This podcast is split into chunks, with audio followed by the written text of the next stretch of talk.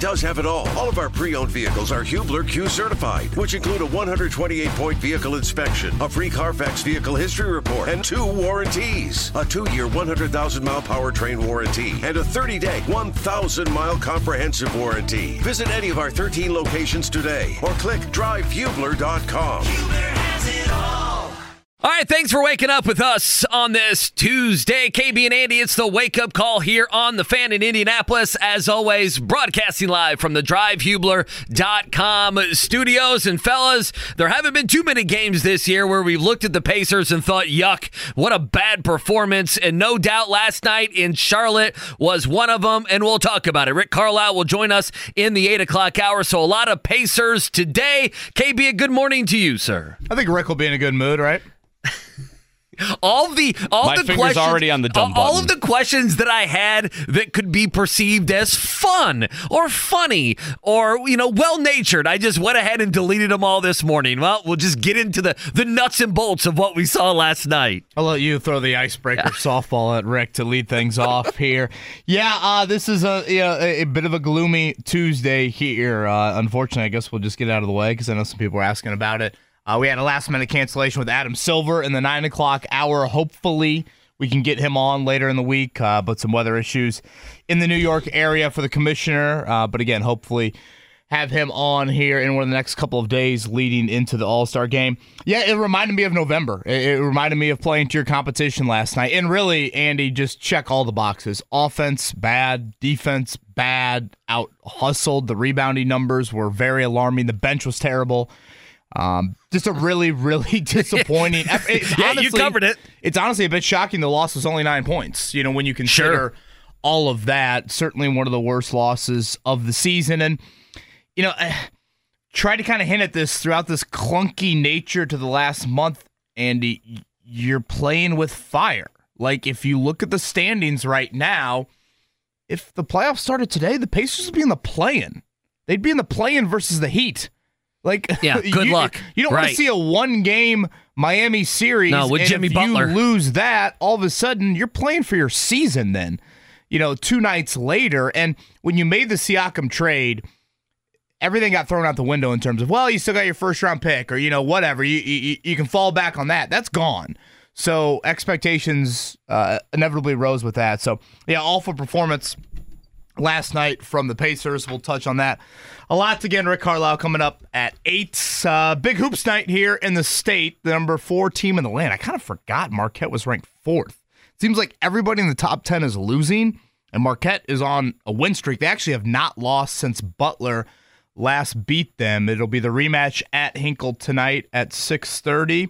Um, I guess should we do it right now to Oh boy? I like it. I always like you know in this first segment when Kevin Bowen brings up Butler this early, he's got a little magic trick in his pocket. So go ahead, tell the people what you got. Mark, let's caller number four right now 317 239 1074. A four pack tonight inside of Hinkle Fieldhouse. It's a big That game. is a 630 tip against the number four team in the land. Is there a trivia question attached to I, this? I, I think I was so just frustrated by last night and then a little bummed by the Adam Silver news. We just reward who calls in. You did. He walked in bummed out, and then I was like, My I, dauber was down. Yeah, I, I was thinking. I was thinking. I want to let Mark be the one that gives him the bad that gives him the bad news over Adam Silver. They they are they are getting like feet of snow. Yeah, I apparently in the that. in the New York area. Oh yeah, like you know the big front that was actually south of us moved all the way up. So it's you know it's the normal. It's Pennsylvania. It's New York, New Jersey. They're all just being.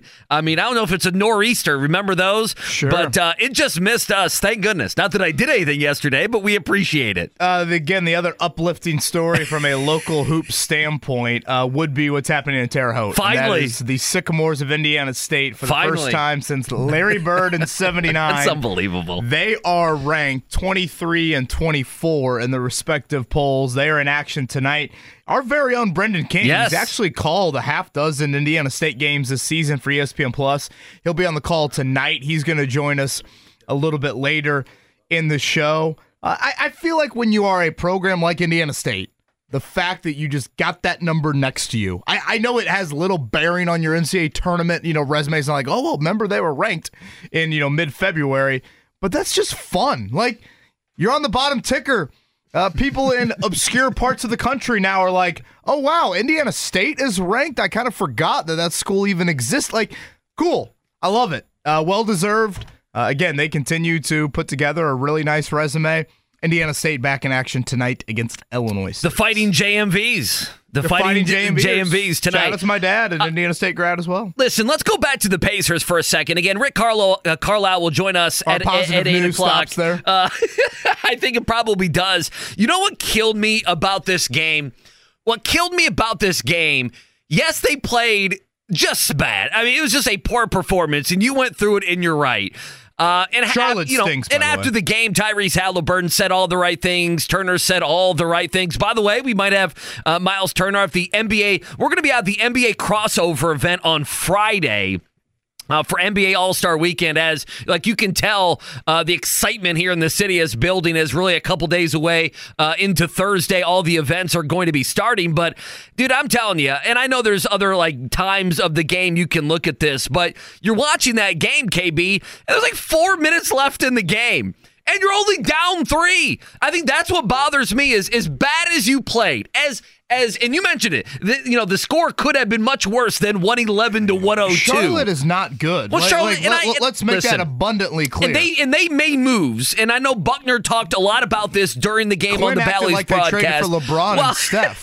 it was it was Seth Curry uh, instead. At one point, uh, they had 88 points. Did and they mentioned this? Denari mentioned this during the broadcast. They had 88 points to the Hornets. 54 were from new players, and Bridges had a nice game and everything else. But you're right, they stink, and the mindset was bad. So the play was bad, the mindset was bad. This is now a couple games. Also, we've seen Carlisle, and we need to ask him this at eight o'clock, KB, that we've seen him have to call an early timeout. Yeah, two minutes in Um, whether it's defense or offense, guys not being locked in, he's calling the timeout. But what killed me is like four minutes to go, and you're only down three. And at that point, it's like, as bad as you have played, okay, and it's been a disappointing game. If you lock in for four minutes here, you can just win this game. You can kind of steal this game. You can survive this game, and immediately they're you know four minutes ago they're down three, and Bridges goes right to the bucket, walks in like Brain Smith did.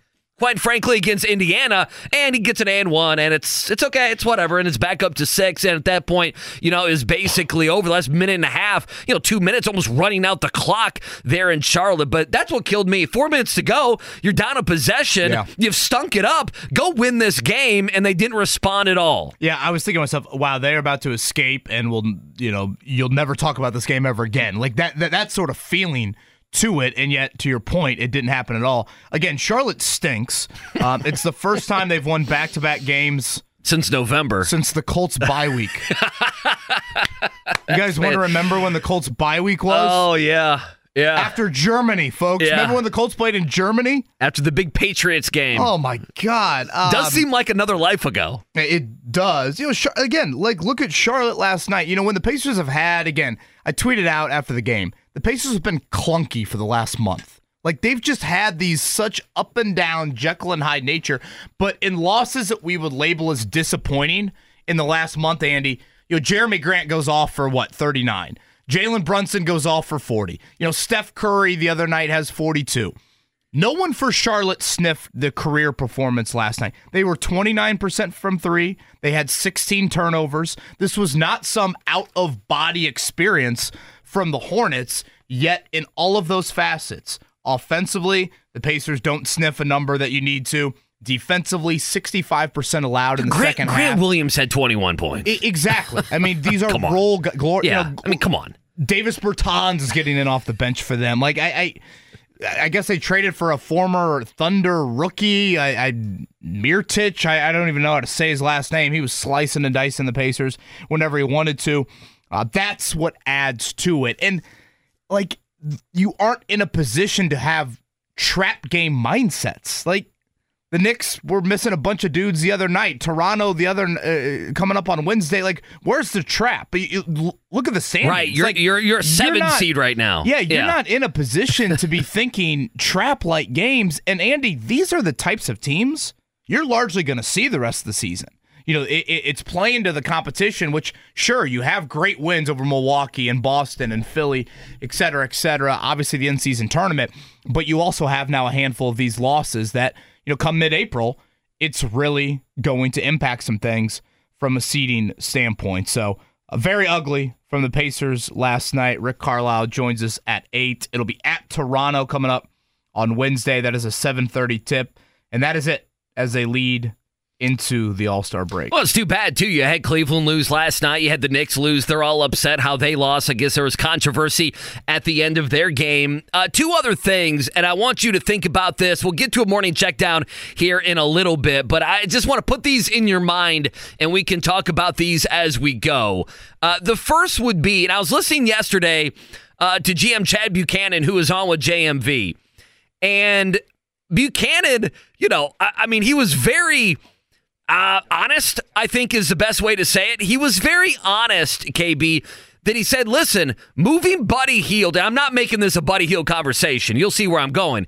He said, you know, moving Buddy Hield, it didn't make us necessarily better this season. And I think that has been you know, one of the conversation pieces since they made that move last week. And after they made the move, we had the conversation the next day on that Friday, last Friday, to where I said, the Pacers have told us in every single way possible, at every single level of the organization, whether it be Buchanan, Rick Carlisle, players, anybody in the middle, that this is you don't want to use the word rebuild, a retooling, whatever it is. They are building a team and it's not yet over. And so they make that move, and Buchanan comes on yesterday with JMV and says the exact same thing. And it makes me wonder, it just makes me wonder if we are too far ahead of ourselves with this team. Does that make sense? That we have viewed this team, specifically you and I, KB, have viewed this team as a top six seed in the playoffs. And I have thought at times this season that they absolutely are. And then you know, I'm thinking, hey, just beat the Orlando Magic and then Philly and the Embiid issues. And, you know, right now the Knicks are going through, they lost a couple games in a row, but they're going through substantial injury issues with guys like OG Anunoby and Julius Randle. Guys are going to be out weeks on this team. And I just wonder sometimes. Last night was so bad that I'm not sure it fits the mold. But overall, are the are, are are the Pacers going to if they end up being a seven seed here in eight seed? You know, are they going to be able to sell us? Hey guys, we were in the lottery last year. This is all still very new. We have a young team. Um, making the postseason is going to be, quote, good enough. It shows a substantial step in this franchise. You got to get to a playoff series. You have to get to a playoff series. And frankly, I think you need to be somewhat competitive in that playoff series for me to sit here in late April and say, all right, that was a step in the right direction. I guess I, I'm I'm trying to find out if they would agree with you. That's what I'm because every message is, well, we didn't really get better at the deadline with moving yeah, Buddy, again, and well, thought, we're rebuilding. Know, I, Last year, we were top ten pick. We were in the lottery. Like I, my expectations at the start of the season were five or six seed and forty five wins. So, and that's before Siakam. That's before you know anything else happened there. I do think that should be the expectation. And just living in the present of last night, Andy, that should not be acceptable. And, and again, these performances rise too often to. Um, you know, frankly, be a team that you feel consistent about come April. And I, I guess if you want to look glass half full at it, uh, these types of teams won't be there. But again, there's no guarantee that you're going to be there. If the playoffs started today, Orlando's got the head to head on you. So they are in the playoffs. They are the six seed. You are the seven. You would be in the play in. And these are things we're going to have to watch here down the stretch. Again, Rick Carlisle joining us at 8 o'clock. Shout out to Joel. Joel is our winner of the Butler four pack. Josh. Josh. Good job, Josh. Oh, I thought jo- Joel. Thank you, Mark. Josh. Shout out to Josh. Marquette and Butler three and a half point favorite. It's a big Golden game tonight. Eagles uh, on that one. I continue to look at this Butler resume. Andy, seven wins in quad one and quad two. I think four of the seven away from home. Like they almost have to face plant to not make the postseason. and by the postseason, obviously, I mean, the NCAA tournament. Go, like, go ahead and mark that, uh, Mark. Go ahead and mark that down. I mean, I you got are it. I a- even though, even though, even though I agree you with you, you, are a studier of the bubble. You are a guy. I am a studier been- of the like, bubble. Uh, yes. I No, right feel now like they're, if there's right, they're one an NCAA metric tournament that team. stands above the rest. It's Right. who have you beaten and where have you And, beaten and where them. do you be? And road wins are Seven more valuable. Quad one or quad two wins. Listen, Butler's with a tournament team. half Yeah, they're a on the tournament road. team. Again, they probably could use one or two more, and the beauty is they get those opportunities tonight and upcoming. Um, but still, I, I feel very good about where they're at right now. We will give away another four pack coming up. They've got Creighton on Saturday, so again, the big games continue for the Bulldogs. We'll do that here later in the week. Shout out to the Sycamores. They are ranked. We'll chat about that on today's show as well. Rick Carlisle at 8, Brendan King on the call for Indiana State's first game as a ranked team in 45 years. We will do that with him coming up in the 9 o'clock hour. Continue to give away our Dave Matthews tickets and ClusterTruck gift card. We'll do that here coming up on the pop quiz later. Good Tuesday morning to you. I'm Kevin Bowen. He's Andy Sweeney. Mark Dykton on the ones and twos. Thank you for tuning in to the wake up call right here on 93.5, 107.5, The Fan. Reminder Rick Carlisle going to join us coming up at 8 o'clock. Let's get into the morning check down. 111 102. That's your final last night in Charlotte. Pacers fall on the road. They fall now to 30 and 25 on the season. If everything started today, playoff wise, they would be in the play in. They would be a seven seed, so not good there. Rick Carlisle post game unhappy. Unfortunately, the process involves nights, nights like this, and it's it's no fun. Most positive growth comes from failure, but we got to learn from. it. We got to turn it into a positive somehow. And look, Toronto is going to be is going to be a beast of a game. Yep. We'll see if they can do that Wednesday night in Toronto. Post game, Tyrese Haliburton unhappy as well. Unfortunately. we just didn't uh, play up to our, uh, our level, our expectation as a group. And like I said, we just we got to grow up and we got to be we got to be better if we want if we're serious about winning. Well, I think the first possession of the game, Andy, I want to say three different Hornets beat the Pacers off the dribble. They get a layup, and I'm, and I'm thinking, oh boy, this is one of these small ball lineup nights where Turner, you know, was dominant early, but then you just too often the Pacers can't take advantage of that enough, and I think you saw that late in the game. I could not of all the stats, and the stats are astonishing. Pacers 26% from 3, 62% from the foul line. I mean, that's that's IU basketball stuff. Uh, 16 off or out rebounded by 16. Only had two offensive rebounds all night. That is a season low. But the one that stands out to me more than any of the others, Charlotte in the second half on two point shots, 23 of 27. they missed one two point shot in the final quarter. It's unbelievable. It's an unbelievable stat. Their just their two point percentage is unbelievable. Because like you said in the first uh, the first segment, it's not like they went out and made 17 threes. No, no, no, it's no. not like this was 29% from three, Yeah. 16 turnovers. That nobody for Charlotte had 40. This is no Yeah, Brandon out- Miller Brandon didn't go Miller's in nuts. foul trouble. Like, Right. this is no out of body experience by the Hornets whatsoever. There, uh, just awful from the Pacers last night. Uh, as Rick Carlisle said, there 7:30 tomorrow, Toronto. That concludes the first chunk of the season. I, I'm scared at eight o'clock. Poor, Yeah. poor Dougie Yeah. McBuckets too. He's 0 for 5. Yeah, since, Doug uh, You're saying that trade didn't really work out? I'm shocked. And Buddy Hield, have you seen the numbers he's put up so? I have. Yeah, we're going to do a buddy watch here pretty soon. Uh, tonight in Hinkle, we already gave away a four pack of tickets to Butler and Marquette. It is the number four ranked Golden Eagles. This is a rematch from a big Butler win in Milwaukee earlier this season. If you look at what has happened to these two teams since then, Marquette's won seven straight. Butler, I think, has won five of six, I believe. So these are two of the hotter teams right now, certainly in the Big East. Marquette's case, you'd probably say college basketball.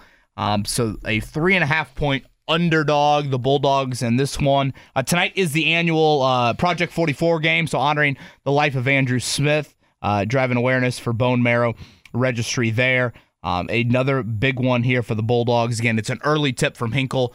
That is 630 for this Just other, uh, you know, I was we, we were we were laughing dur- we were laughing during the break. Uh, Kansas lost by 29 last night to Texas Tech. That's they a- scored 50 points last night. That was by almost 30 on the road. That is I, a I thought it was crazy that he, the sixth overall team in the country was like plus 200 in that game heading into it. So it's like, oh, That seems odd. They're just not as good this season. They're not a They deep team at all. Butler win. Butler beat Texas Tech, right? Earlier Yeah, this year. And yeah. we talk about some of these marquee wins on Butler's Yeah, I mean resume. Texas Tech is 18 and 6 on the season, so I want to throw that one out there. And then Duke all over Wake Forest by 8, I should say, 77-69 there as well. Butler in action tonight at 6:30. We gave away 4 tickets earlier. Congratulations. The Other local college basketball angle for tonight, the Sycamores as a ranked team, 23 in one poll, 24 in the other. They are a big favorite, 18 and a half point favorite against Illinois State. Again, Brendan King, was called a lot of Indiana State games on the year. He's going to join us coming up uh, a little bit later in the show. To Am I allowed 10 Cubs questions? about the Sycamores. uh, Brendan like listed like six different topics he's going to talk about. I, I think we'll focus on the Sycamores. I don't. Well, think what are the we'll go- six? I kind of want to know the I other don't one, think the we'll other go ones. pitchers and catchers here for the Cubs. I mean, Well, he's got, remember he uh, Now, he he's helped a us tape an grad. interview. Maybe we'll throw in Okay, Butler okay, but he's going to Arizona soon, is he not? I know. I thought he was for pitchers and catchers. late February. For those unfamiliar, Brendan King also uh, the play-by-play voice of the South Bend Cubs, the Double A affiliate of the Chicago you- Cubs. I always think Brendan, like I haven't known him long. He's a good dresser as well. In sports radio, that Well, can be a rare thing, it's is, a you know, around here. for dressing in sports That's radio what I'm here. saying. He had a nice like Brendan uh, King is a great human. yeah, he had a nice little coat and everything last time we saw him. Cannot wait to talk to him. So us- usually he's just on, say I have a good hoodie on today. yeah, like, oh, it yeah. passes the So he's on he's on the call tonight then. He is on the ESPN. Oh, Plus, that's awesome. uh, Good for him. Call. Matt Wren, I believe, the color analyst. Again, I think this is game number seven he's done of Indiana State. So he's seen the Sycamores a lot this year. For those unfamiliar, uh, we'll get a little bit more into that.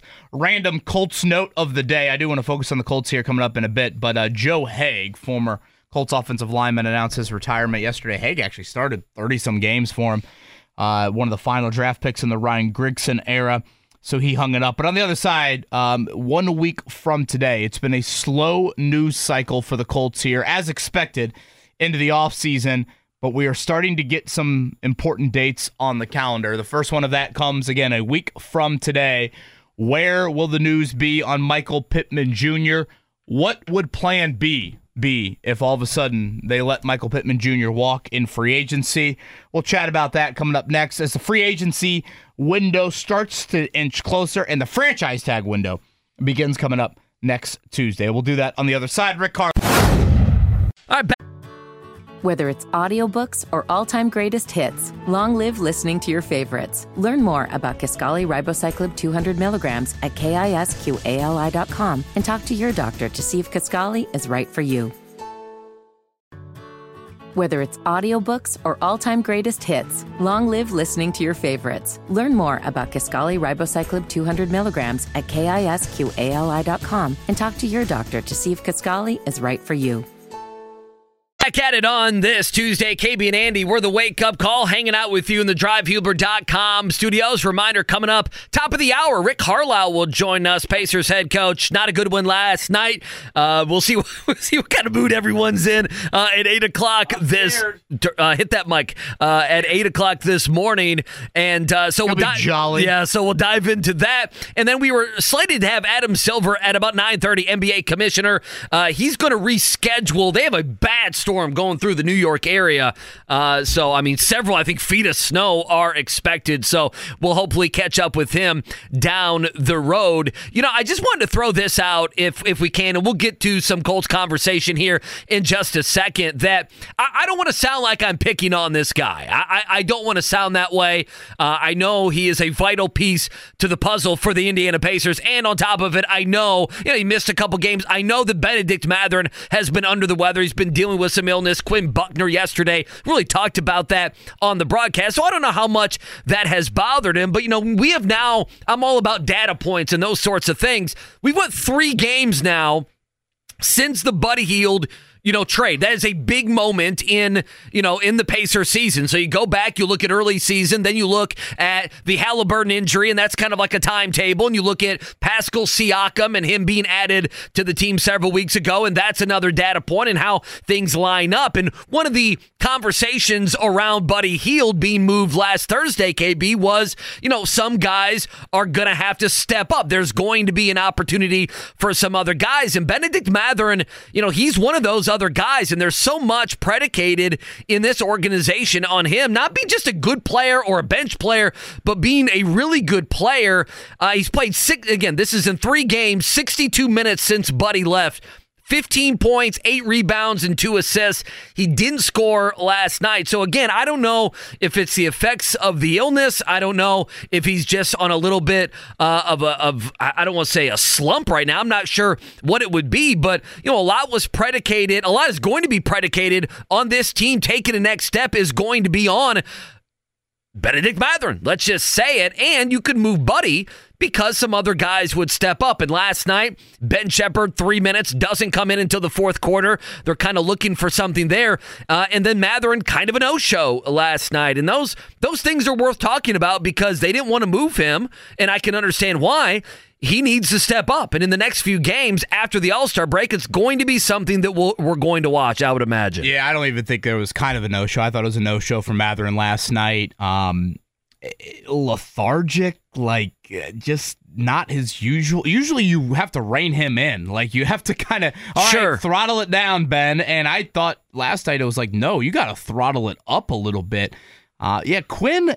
It seemed like Quinn almost went a step further in describing how sick he might still be, which I don't I don't think I recalled him on the injury report leading into last night there. And there's no way you say that without people just being like, "Oh, that's an excuse for him." So uh, simply, I'm just relaying what Quinn Buckner on the road with the Pacers team obviously said about Mathurin when he got pulled there. I forget if it was late. I think it was like late third. Um, I kept on looking for him on the bench. I didn't like see him on the bench for the next few minutes. So I, you know, did he go back to the locker room for a bit? Then he eventually came back to the bench. Uh, but then to your point, you know, Sheppard took, I assume, Doug McDermott's minutes in the second half. I don't think Doug played in the second half. Sheppard came in just briefly there, uh, and that was it. So the bench unit just terrible last night. Even T.J. McConnell wasn't anywhere near you know what we're used to with him. He had a trio of turnovers there. You so. were minus 17 with TJ McConnell on the floor. I, I don't always yeah. love that number, but it right. does stick out when but you again, look at the box score. Bench night, right. I think is very fair to say. So ugly from the Pacers all around. No matter, I don't look look at one facet of the game and think, oh, Pacers did a nice job here in this area. Uh, so cannot wait to chat with Rick Carlisle with a hint of sarcasm there coming up in 20.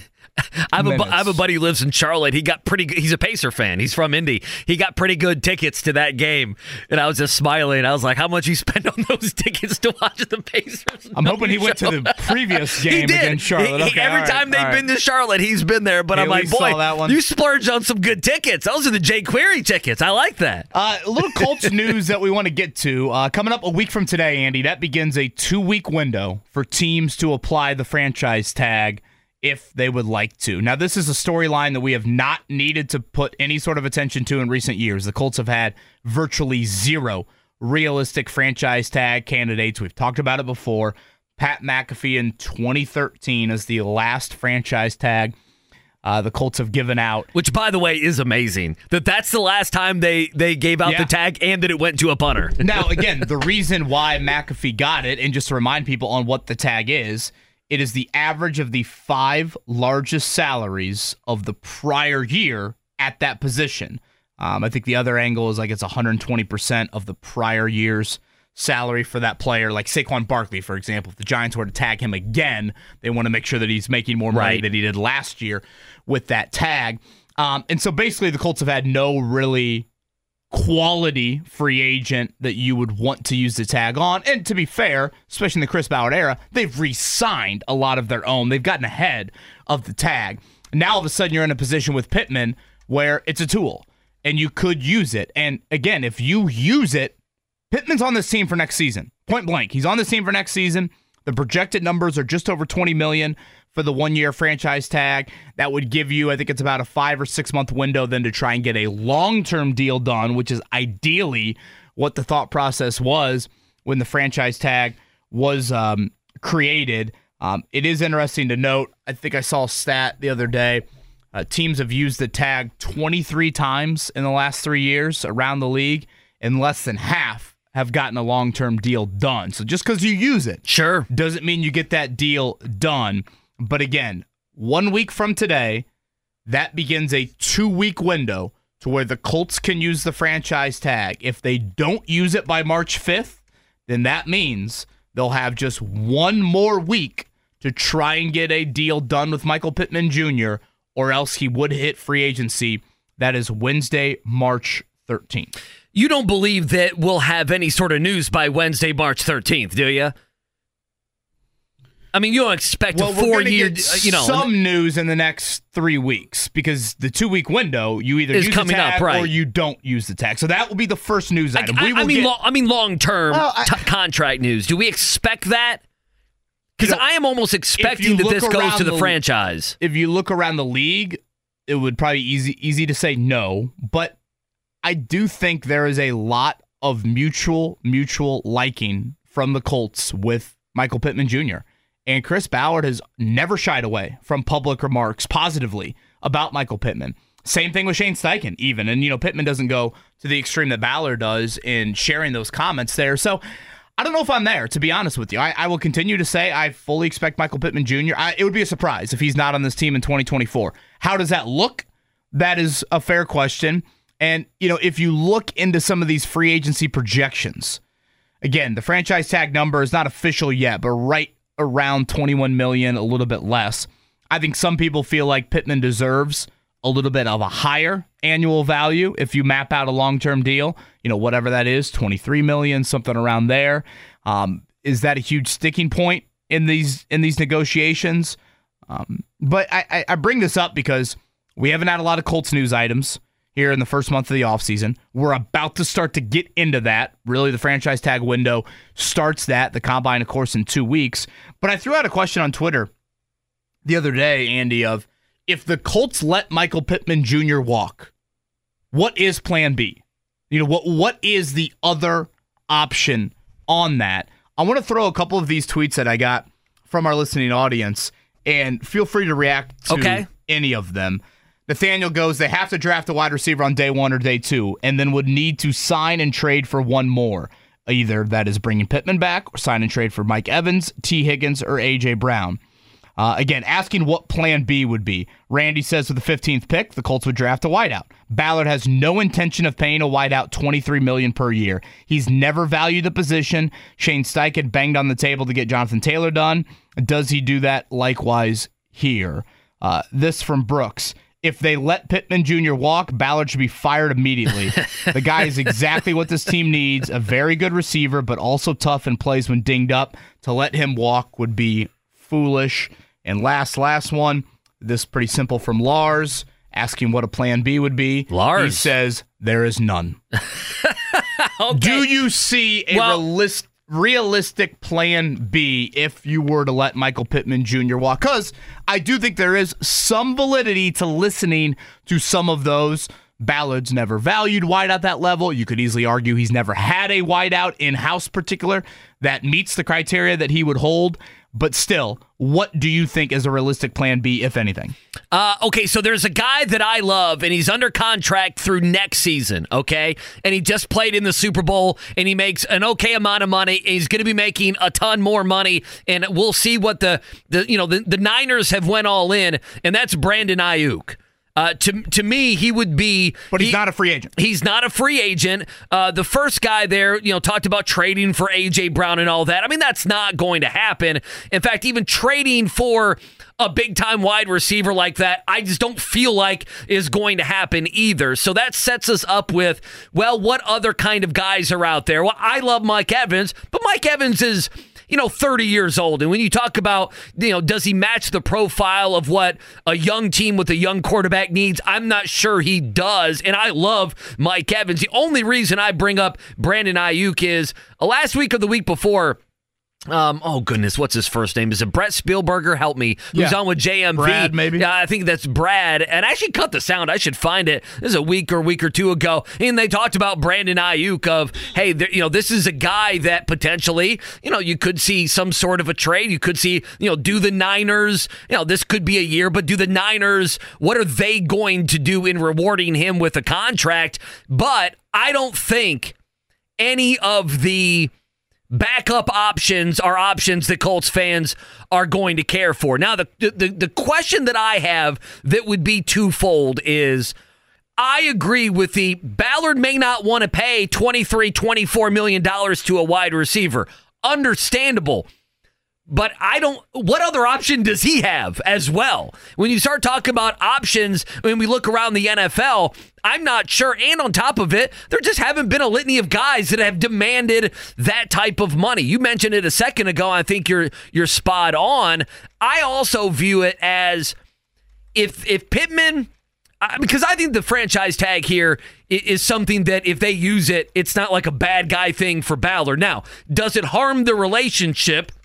We just saw Jonathan Taylor have a pretty harmed relationship, and when the money was right, he signed the contract, right? So Pittman, you know, I always think, well, you know, there's going to be bad blood. It's like Barkley's pissed off at the New York Giants. You know, if the Giants put a four-year deal that had $81 million guaranteed, or, you know, that number's obviously too high, that he would sign that deal. Uh, so the relationship aspect here is interesting uh, as well. I, I, I, my biggest takeaway on all the Pittman stuff is this he is one guy.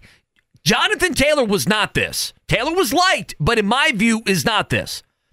Pittman is one guy that if you let him walk, fans are going to be upset and it's going to be an overwhelming majority. With the Jonathan Taylor stuff, KB, you know, fans came out of the woodwork. He's a diva. He's a running back. You know, he, you know, last year he was injured. Uh, when these guys get older, the value of the running back position became a big talking point. That's not the case at wide receiver, and it's not the case with uh, with Michael Pittman. And then the other thing, the last thing I would say is the tweet of move up and grab somebody. Nate Atkins had a piece in the Star today. I don't know if you saw it that, you know, even if you have to move up a couple spots to get Brock Bowers, you do it.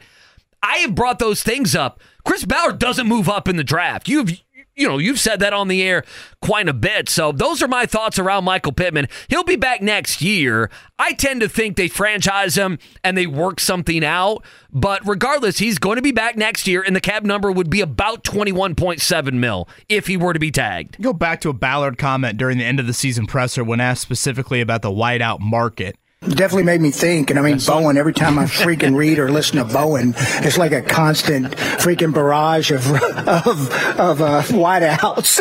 I think we're approaching the anniversary of that, Mark. Uh, that was a combine press a- conference. should I get a cake? Is that, Right. is that two years ago then? Oh, no, I think Is- it was, was it pre- last I year? think it was pre-COVID. Oh, it was pre COVID. Yeah. That was the last event we were at, and then the world shut down. I was going to say I've been standing on the table for wideouts for quite some time, but to, to Ballard, you know, again, a lot of people, you know, he, he never pays for the premium positions. He never pays for wideout. He had an interesting comment last month at that season-ending presser. He made the gas price analogy in regards to wideout.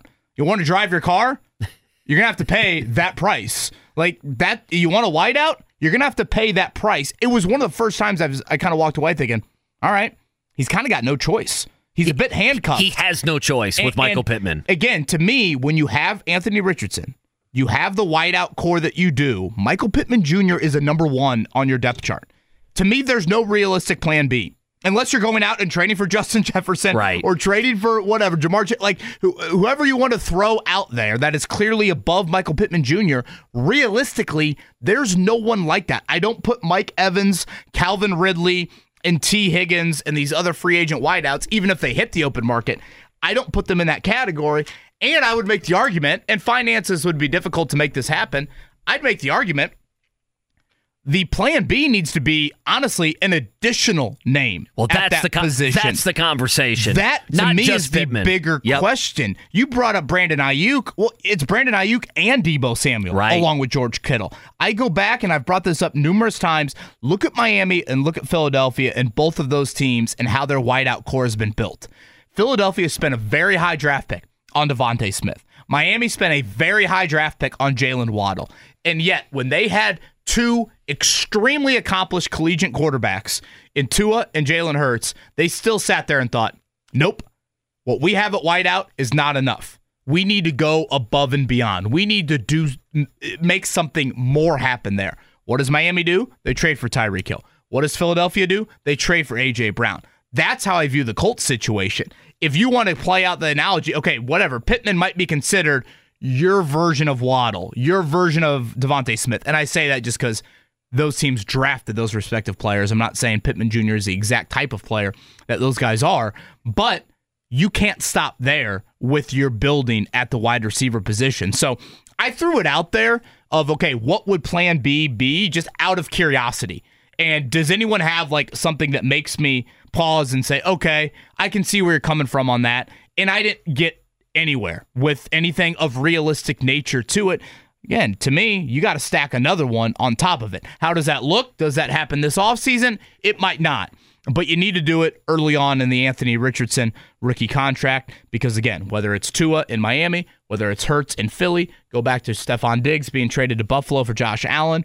A lot of these teams did those sorts of things when these quarterbacks were on their rookie deals. Is Diggs a guy that interests you at all? He, he's he's 31. He's evaporated a little yeah, bit in that Buffalo offense. Too old, I, probably. And but again, th- there's a diva element to every wideout, but I, I, I'd wonder if he's a little bit too much of a like demanding the win now and just maybe not as open minded to growing with what you have right here. You're spot on that the conversation isn't Pittman.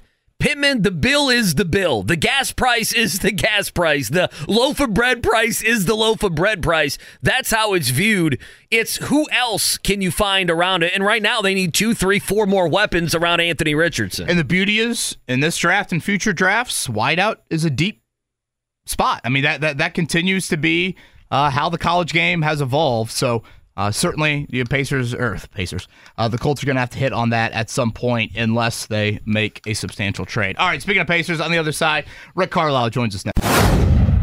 All right, 8 o'clock, hanging out with. Whether it's audiobooks or all-time greatest hits, long live listening to your favorites. Learn more about Kisqali Ribociclib 200 milligrams at kisqali.com and talk to your doctor to see if Kisqali is right for you. Few here on the fan hour number two, broadcasting live from the drivehubler.com studios. KB and Andy wake up call uh, here in Indianapolis. Busy, busy show today. Reminder uh, rescheduling NBA Commissioner Adam Silver. Hope to have him join us later in the week. All the NBA festivities. They have a nasty storm right now going through the Northeast, the New, New Jersey, New York area, Pennsylvania, Philly, and all that's being pounded uh, pretty hard there. So we'll catch up with him hopefully later in the week. Brendan King will join us coming up in the 9 o'clock hour. Indiana State in the top 25 for the first time since Larry Bird. All right, a lot of Pacers conversation today. Let's keep that going. You know, it's 8 o'clock here on this Tuesday. Rick Carlisle, Pacers head coach, joining us here on the Payless Liquors hotline. Uh, coach, good morning. I guess let's start with this. Uh, I know you're not happy, I'm sure, about the game last night. In one of the clips we had, and we played it earlier, you did mention learning something, getting something positive uh, from a bad moment last night was a bad moment. What do you think your team can learn from that loss last night in Charlotte? Uh, can you hear me? Yeah, can you hear us? Yeah, I can. Okay, good. Hey, uh, before good. we get started, I, I want to, uh, I may, uh, send out special best wishes to um, Ashley Preston, who's the daughter of uh, our uh, VP of uh, Public Relations, Mike Preston. She's having ACL surgery as we speak. She uh, an ACL injury uh, a couple of weeks ago, uh, playing with her club team, and she's a uh, a great young soccer player at Rebuff, and uh, it's a scary time, but she's going to do great, and she's an ass kicker, and. Uh, just want to send out love and best wishes to her as she uh, as she goes through this. So uh, anyway, yeah. So you know, the game last night was uh, uh, was tough, not good, didn't play well, um, and yeah, it's got it. We got to make it a learning experience. Um, you know, simply a situation where um, a team that just made a pretty significant move, picked up five new players, uh, got pretty juiced up two nights earlier uh, in a game at their place against Memphis. Yeah, they, broke a pretty long losing streak in that one, and then uh, in our game, you know, they they just uh, they were able to just hang around and and and outlast us, and uh, so it was disappointing. Um, nobody liked the way the whole game went, and so it's just a got to be a lesson learned in you know the importance of just laser focus, finding a way at a at a at a challenging time of the year with with All Star break around the corner. Coach, you took a timeout. I think it was less than two minutes into the game last night. What specifically had you uh, feeling the need to do that? we had one what I thought was a glaring, uh, glaringly bad defensive mistake, and so yeah, you just you just want to uh, you, you want to correct something like that absolutely immediately, um, and try to get you know try to get the the club refocused and. Uh, yeah, I just it was a frustrating game. I mean, at one point, I think it was we had a seven point lead in the first quarter and had like three or four chances to make it a nine point lead, and it just it had a couple of just uncharacteristic, untimely turnovers, a couple of shots that needed to be better shots, and you know, one of the turnovers turned into a three for them, and then we weren't able to score the next time, and then they scored again, or I think it was another three, and then all of a sudden it's a one point game, and we we lost the first quarter by a point. So I think it's just more of the same. It's just uh, uh, situationally, um, it's kind of like field position in football. You know, it's we just uh, we just did not do our job as well as we needed to. He's Rick Carlisle. One final game for the All Star break coming up tomorrow night in Toronto. 7:30 tip for the Pacers against the Raptors. Coach, I'd say more so than any other team in the league. You guys have some great, great wins over the top of the league, and then also have several losses against teams that would be in the basement of the league. what do you make of such a stark contrast in many you know, big wins, but also several losses against teams that again will uh, be in the lottery. I think it speaks to the the nature of the league now. It's just that the parity is uh, is it's greater than it's ever been. You know, even with the teams that have eight or ten wins or twelve wins or whatever whatever Charlotte has, and and you know it's it's a it's a compete league, and you know, even the teams that aren't good are competing well. Um, you know, look at the Memphis game we had a couple of weeks ago. I mean, they're without uh, three of their main guys. You know, uh, no Morant, no Bane at the time. Um, you know, uh, no Adams, or he may have just been traded or something like that. And you know, we just it was a barn burner of a game, and they make you play every single possession. And we, you know, we simply had to outlast them. It's a, it's a one possession clutch game, and so um, everything's on a fine line. And so you, you've just got to be, you've got to have your total wits about you the entire time, and um, you know you, you've got to be you've got to be focused, and you've got to have a major killer instinct, and uh, the basics of the game are actually absolutely critical. And so, you know, we came up short last night, um, and so we paid a price. Rick Carlisle with us here on the Payless Liquors Hotline. You mentioned Killer Instinct. I know you mentioned that a couple times after the game as well. Uh, and that focus is like, how do you get that? Is that just playing more? Is is this group being together more and more? Is that how you achieve that? How do you achieve that and grill that into the guys as a head coach? got to be an attitude that you develop. Um, and I, look, there's no there's no excuses. I mean, this is a this is a thing where uh, our team's got to learn a lesson. And you know, like look at Toronto last night. They were a big favorite against San Antonio at home, and San Antonio, who's had a very rough year, you know, wins and losses now, is putting some wins together.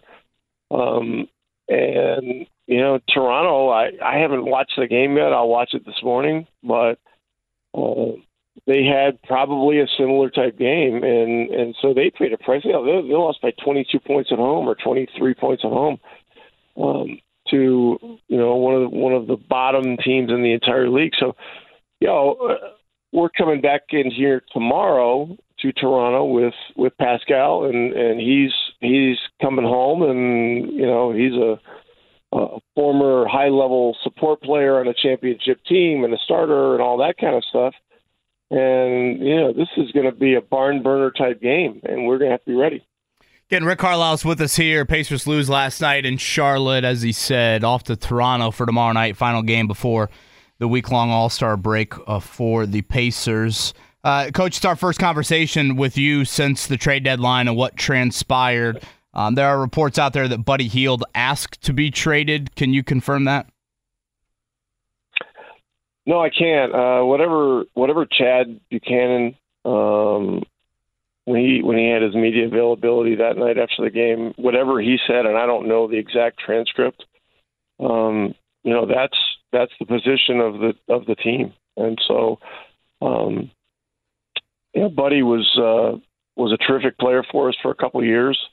Um, you know, un- unfortunately, in life and in the NBA, everything changes and everything comes to an end eventually. And so, um, you know, he had to uh, he had to move on, and, and we wish him well.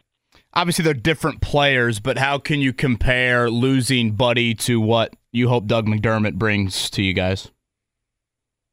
Uh, they are different, um, but they're the, the similarities are they're both terrific players off movement. They both shoot the ball extremely well. Um, and you know, Doug's Doug's only been here two games, and so um, he's getting his feet wet pretty quickly.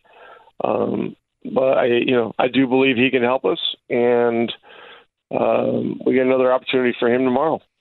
Rick Carlisle joins us here on the Payless Liquors Hotline tomorrow night. Last game uh, in Toronto, last game before the NBA All Star break. So a lot of conversation there. I, I wanted to just ask you, uh, what is the? I guess what's the health? Is Bennedict Mathurin feeling well? The reason I asked that, Quinn Buckner brought it up on the Bally's broadcast quite a bit last night, and in the three games since Buddy uh, was shipped away, just 15 points, a couple assists, and eight rebounds in those three games. How is he feeling?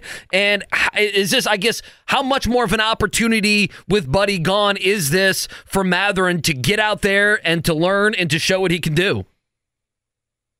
Well, he was sick. Um, I don't know the other week. I'm trying to remember when this was. He he missed two games, and I'm really want to make sure I got this right. He missed two games. We started him against Sacramento, because he was fresh. They were uh, they were waiting on us. Um, I think coming out of New York, and so we started him in that game. Then he got then he got sick for a game or, or a game or two, and then and then came back. Um, he banged his leg in the game at New York three nights ago, and I didn't think he looked right last night physically, and so you know we'll see we'll see where he is today. I mean, kid hates losing, hates missing games. Always says he's okay, um, but you know if he's not right, um, maybe he shouldn't be out there. You know, so we'll uh, we'll take a closer look at him today. Um, but I'm you know I'm concerned about his health. Rick Carlisle's with us here on the Payless Liquors Hotline. One final game for the All Star break uh, in Toronto coming up tomorrow night. Coach, obviously, rest and recovery is a big part of what the next week will be about. From a staff standpoint, when you guys reconvene uh, early next week, what will be some of the focus points as you get ready for you know a stretch run with you guys right in the thick of trying to earn? I would assume one of those top six spots and avoid the plan. Well, health has got to be the first thing. Uh, you know, Jalen Smith will not play tomorrow uh, in Toronto. He, he has a he has an issue with his back that just is one of those is one of the, those things that um, therapy helps, uh, but um, there's no substitute for rest and what he needs from Mother Nature in that in that instance. So uh, we're hoping that you know, this period of a few days before the break and then six days during the break will uh, present a situation where he'll be much better and be able to play coming out of the break. If not, he'll, you know, he may miss an additional game or two or three. I mean, we'll we'll have to see. But that's that's something you know. Tyrese has been dealing with, um, you know, his return to play um, as you've noticed, his, his minutes have increased gradually, um, and he's doing better. But if you if you look at his statistics, you know, since since coming back, um, you know his averages are, are down, and so this this is this is something that just doesn't simply happen overnight. So um, the hope is that you know once we get through All Star break and come back and all that kind of stuff, he'll be feeling you know uh, uh, absolutely 100%, and um, that will be very important. Coach, can you tell the the offensive uh, or can you tell the staff there at the All Star game that you would prefer Haliburton to only play a certain amount of uh, minutes in the game? Is that a silly thing for me to even ask you? What kind of conversations you know have you had? It's going to be a big week for him. He's going to be very active, not not totally resting, maybe like some of the other guys on your roster. Well, I understand, and you know, uh, that's one of the things that um, we hope you know doesn't go crazy. I mean, um, it, it's it's a time of year where you know there'll be a lot of promotional opportunities. This is where agents, you know, make make their make their wages and stuff like that. I, Tyrese is a smart smart guy, and you know he's he, he understands how important he is to us and so uh, you know I I have implicit trust that that he'll handle everything fine.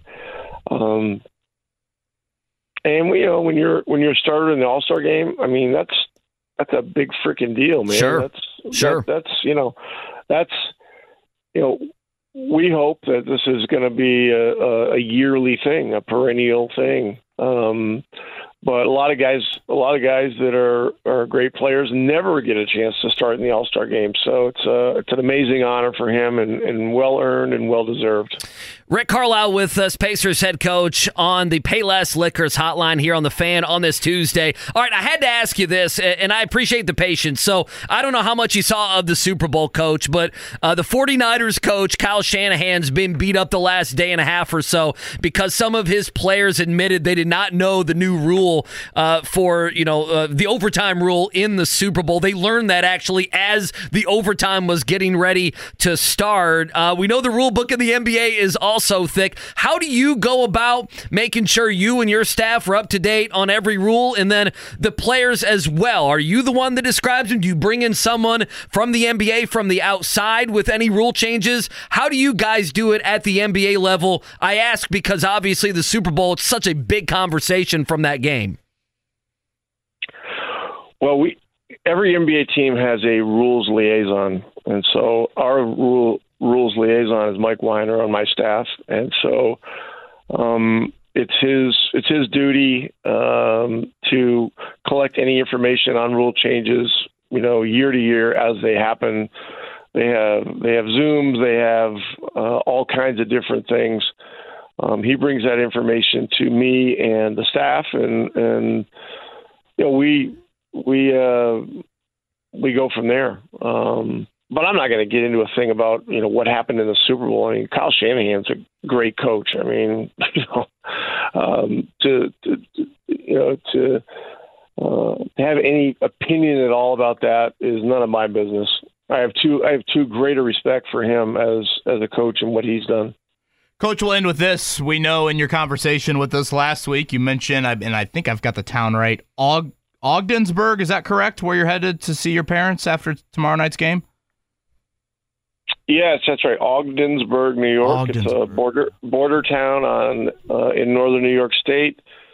Um, there's a bridge to Canada uh, in Ogdensburg, and you go across the bridge. You pay three or four or five or six dollars, whatever it is now, and you know if you have your passport, you know you can you can go over and and and do uh, you know do whatever you want over there. It's uh, it's really it's really an interesting thing to have growing up. You know, just the fact that you can so readily uh, go to Canada. So, um, as I think I mentioned last week, uh, my brother's going to come up for the game, and then we're going to we'll take an early train Thursday morning uh, to from Toronto to Brockville, New York, which is about 15 minutes from Ogdensburg, Brockville, Ontario, I should say, and um, so I'll get to see my parents for you know the better part of a day and a half. Then it's uh, then it's on to uh, Charlottesville. Well, safe travels to that. Safe travels to see Abby at UVA and enjoy that. I did want to end with this. Again, All Star weekend, obviously, here in our city. When your colleagues reach out to you and say, All right, uh, give us a spot to go to, maybe a restaurant or two, uh, do you give them any recommendations of note you'd like to share? Well, I, I have some obvious ones. I mean, uh, obviously St. Elmo's is is you know kind of world famous, world renowned. Uh, my my favorite restaurant in Carmel is uh, is Savor up at uh, Monon and Main, um, and there's a lot of there's a lot of great ones.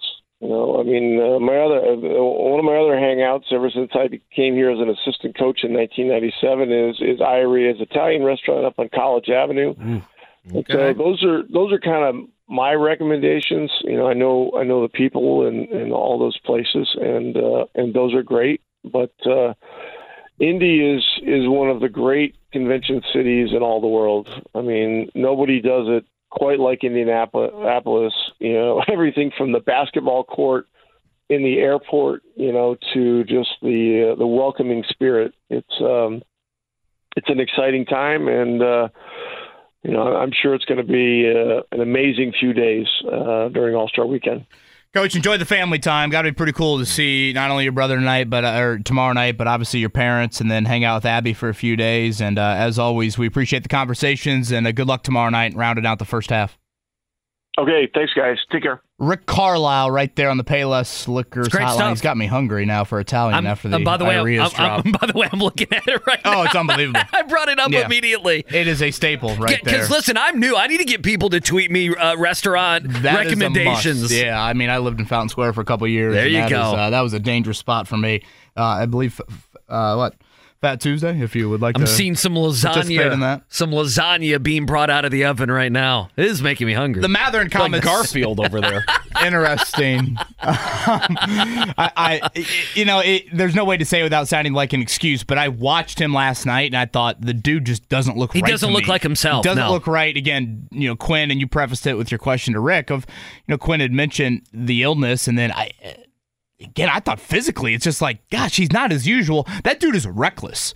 That dude attacks with no fear of the body, and I just didn't see it to the full level. So maybe a little bit more of explanation on that. I'm not feeling good about him playing tomorrow no, night as no, well. No, and Jalen Smith is already going to be out. And Dougie Buckets is new to the team. It's just boy, they gotta they gotta reach down. They gotta win. I mean, this is one of those games yeah, where dig deep tomorrow night. Siakam and Haliburton need to go out there, put up big games. They need to win this game tomorrow and night. Siakam's emotions, who knows what sure. those will be like, and you know, being back in Toronto, I it's a little thing, but uh, you know, does Mathurin participate Friday night in the skills competition? I know the skills competition is, you know, at, at times it's you know can be a little bit lax, but still, uh, that's a question. He's in the Rising Stars game, of course, on Friday sure night. Is. It is a little bit more of a uh, higher intensity game, so. I, I just think they're going to enter the break with a lot of questions. They are going to enter the break with a lot of questions. I think we have put the Haliburton health minutes restriction. That I think we can move it to the side, but uh, you know where you're at with your starting lineup. You seem to be settled there. Your bench unit has got to get cohesive because they are obviously going to be critical for you moving forward. What is McDermott's exact role? Mathurin handling the brunt of that second unit from a scoring standpoint. The health of Jalen Smith. I mean, back spasms for a big dude, nothing you want to play around with. He obviously, uh, his status right now very much up in the air. So, uh, some some huge questions for this team, and, and it's a team right now. If you look at the standings, they're in a play-in game. They would not be one of the top six seeds.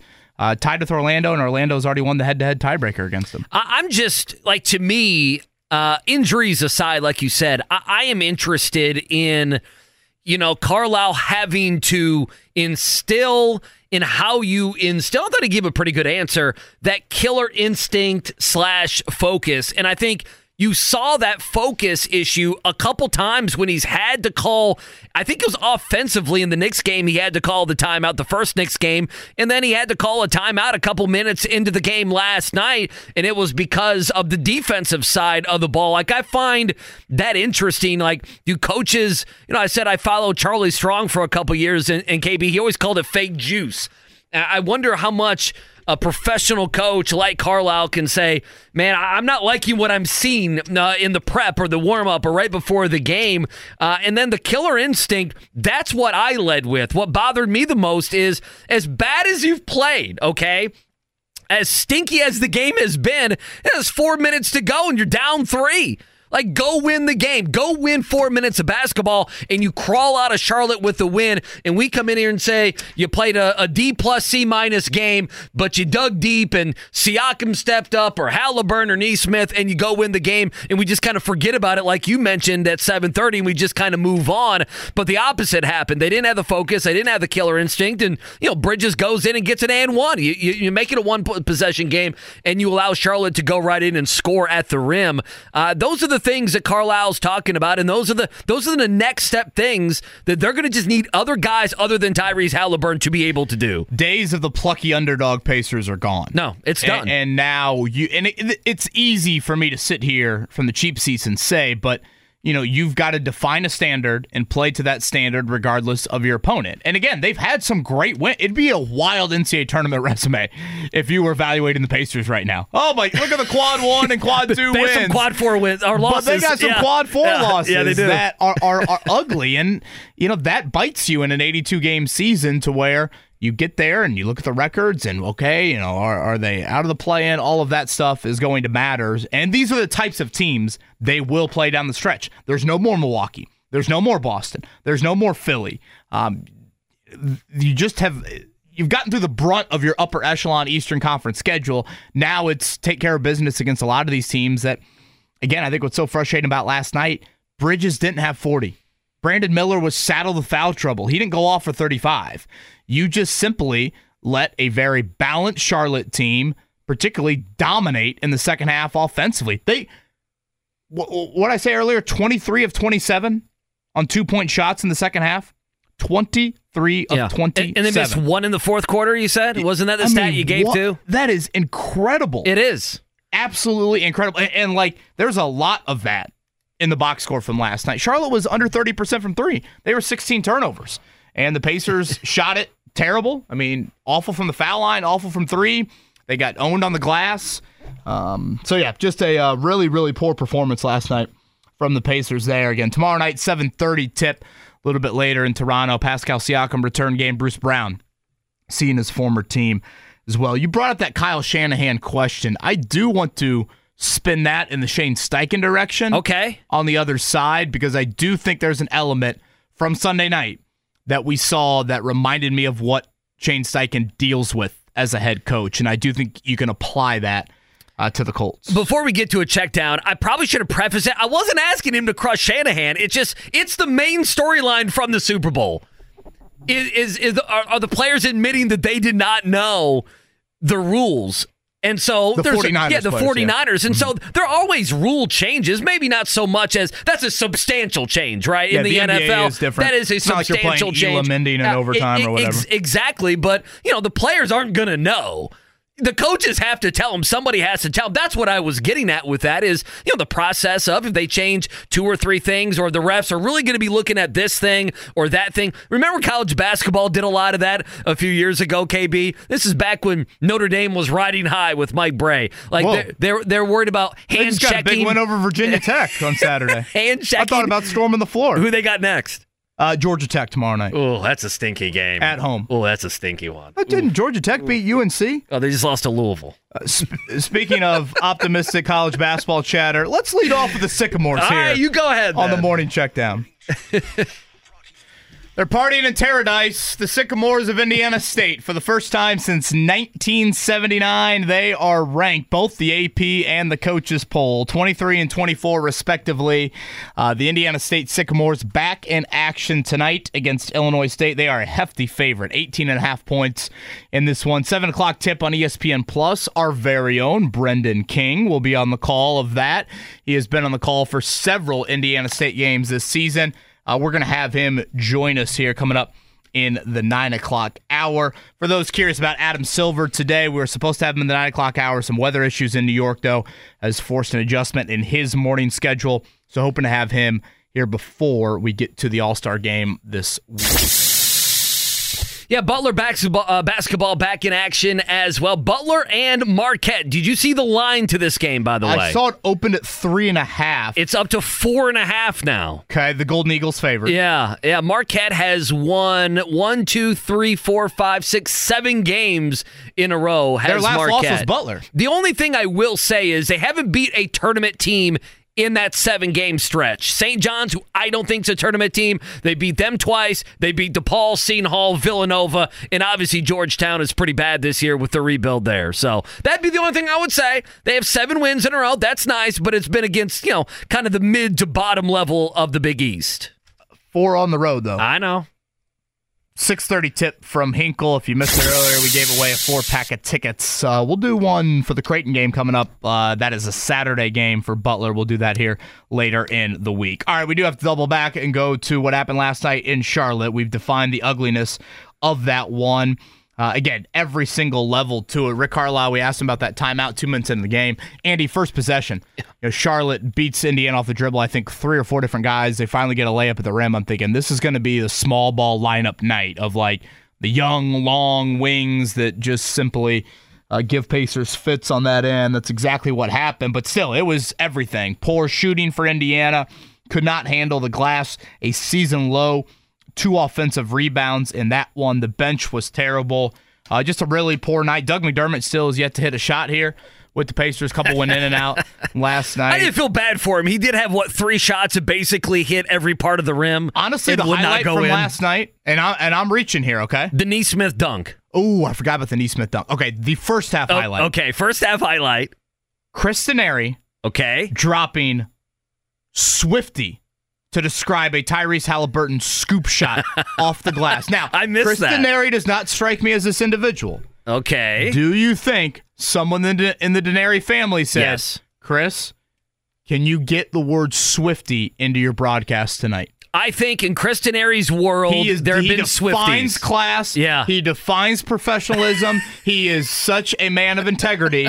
He does not strike me as someone that would stoop to that level, but when he said it, Scoop, stoop to that level. well, I mean that is that goes against broadcasting Oh, 101 man, there. I don't If know. you go to the All Star break, you can make a friendly wager. I can get that in the you gotta- broadcast. Do Sure. you gotta think lighten he it up. s- Do you think he did that, or is that just organic vocab that happened to or- creep it's- into his it's, head? It's not organic vocab because.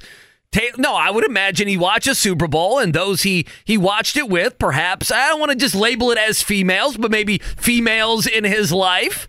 You know, females in his life, perhaps like the Swifty angle, and so it's pop culture. I'm all I'm all about pop culture. I don't need 100 percent professionalism in my broadcast. Good God, the man has to do 82 games in the in season tournament. By the way, ClusterTruck just arrived. Shout out to Evan. Evan, you want to hop on the mic and tell us what we got here? You got to go. Here we go. Evan, Let's go. Grab the microphone. We need to brighten spirits today. Tell people how they can get some great food on Fat Tuesday from from ClusterTruck. This is this looks outstanding, Andy. I got the burrito this time. The breakfast burrito. Some mac and I think so, at least, if I remember correctly. Two Go ahead. lazy breakfast burritos, Evan- Parmesan crusted mac and cheese. Oh, there you go. So excited about that. Okay, so we're giving away the $25 gift card. We're doing that all week long again here on the Pop Quiz. For those unfamiliar with ClusterTruck, explain. Yeah, so we are we are a delivery kitchen, uh, delivery focused. We do offer pickup.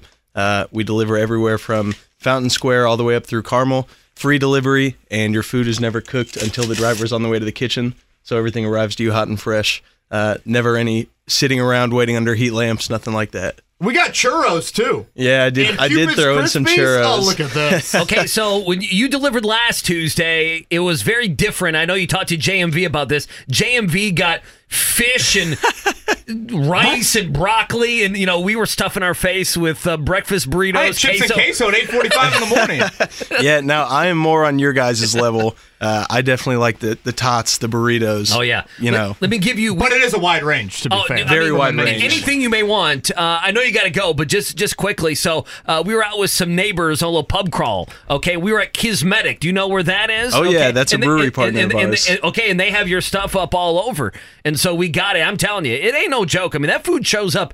It is hot. The food. no, it is. I'm It's not, the truth. No, it's say the that, and truth. I know that's how you advertise the business, but it is absolutely true. Mm-hmm. I mean, I crushed a pizza.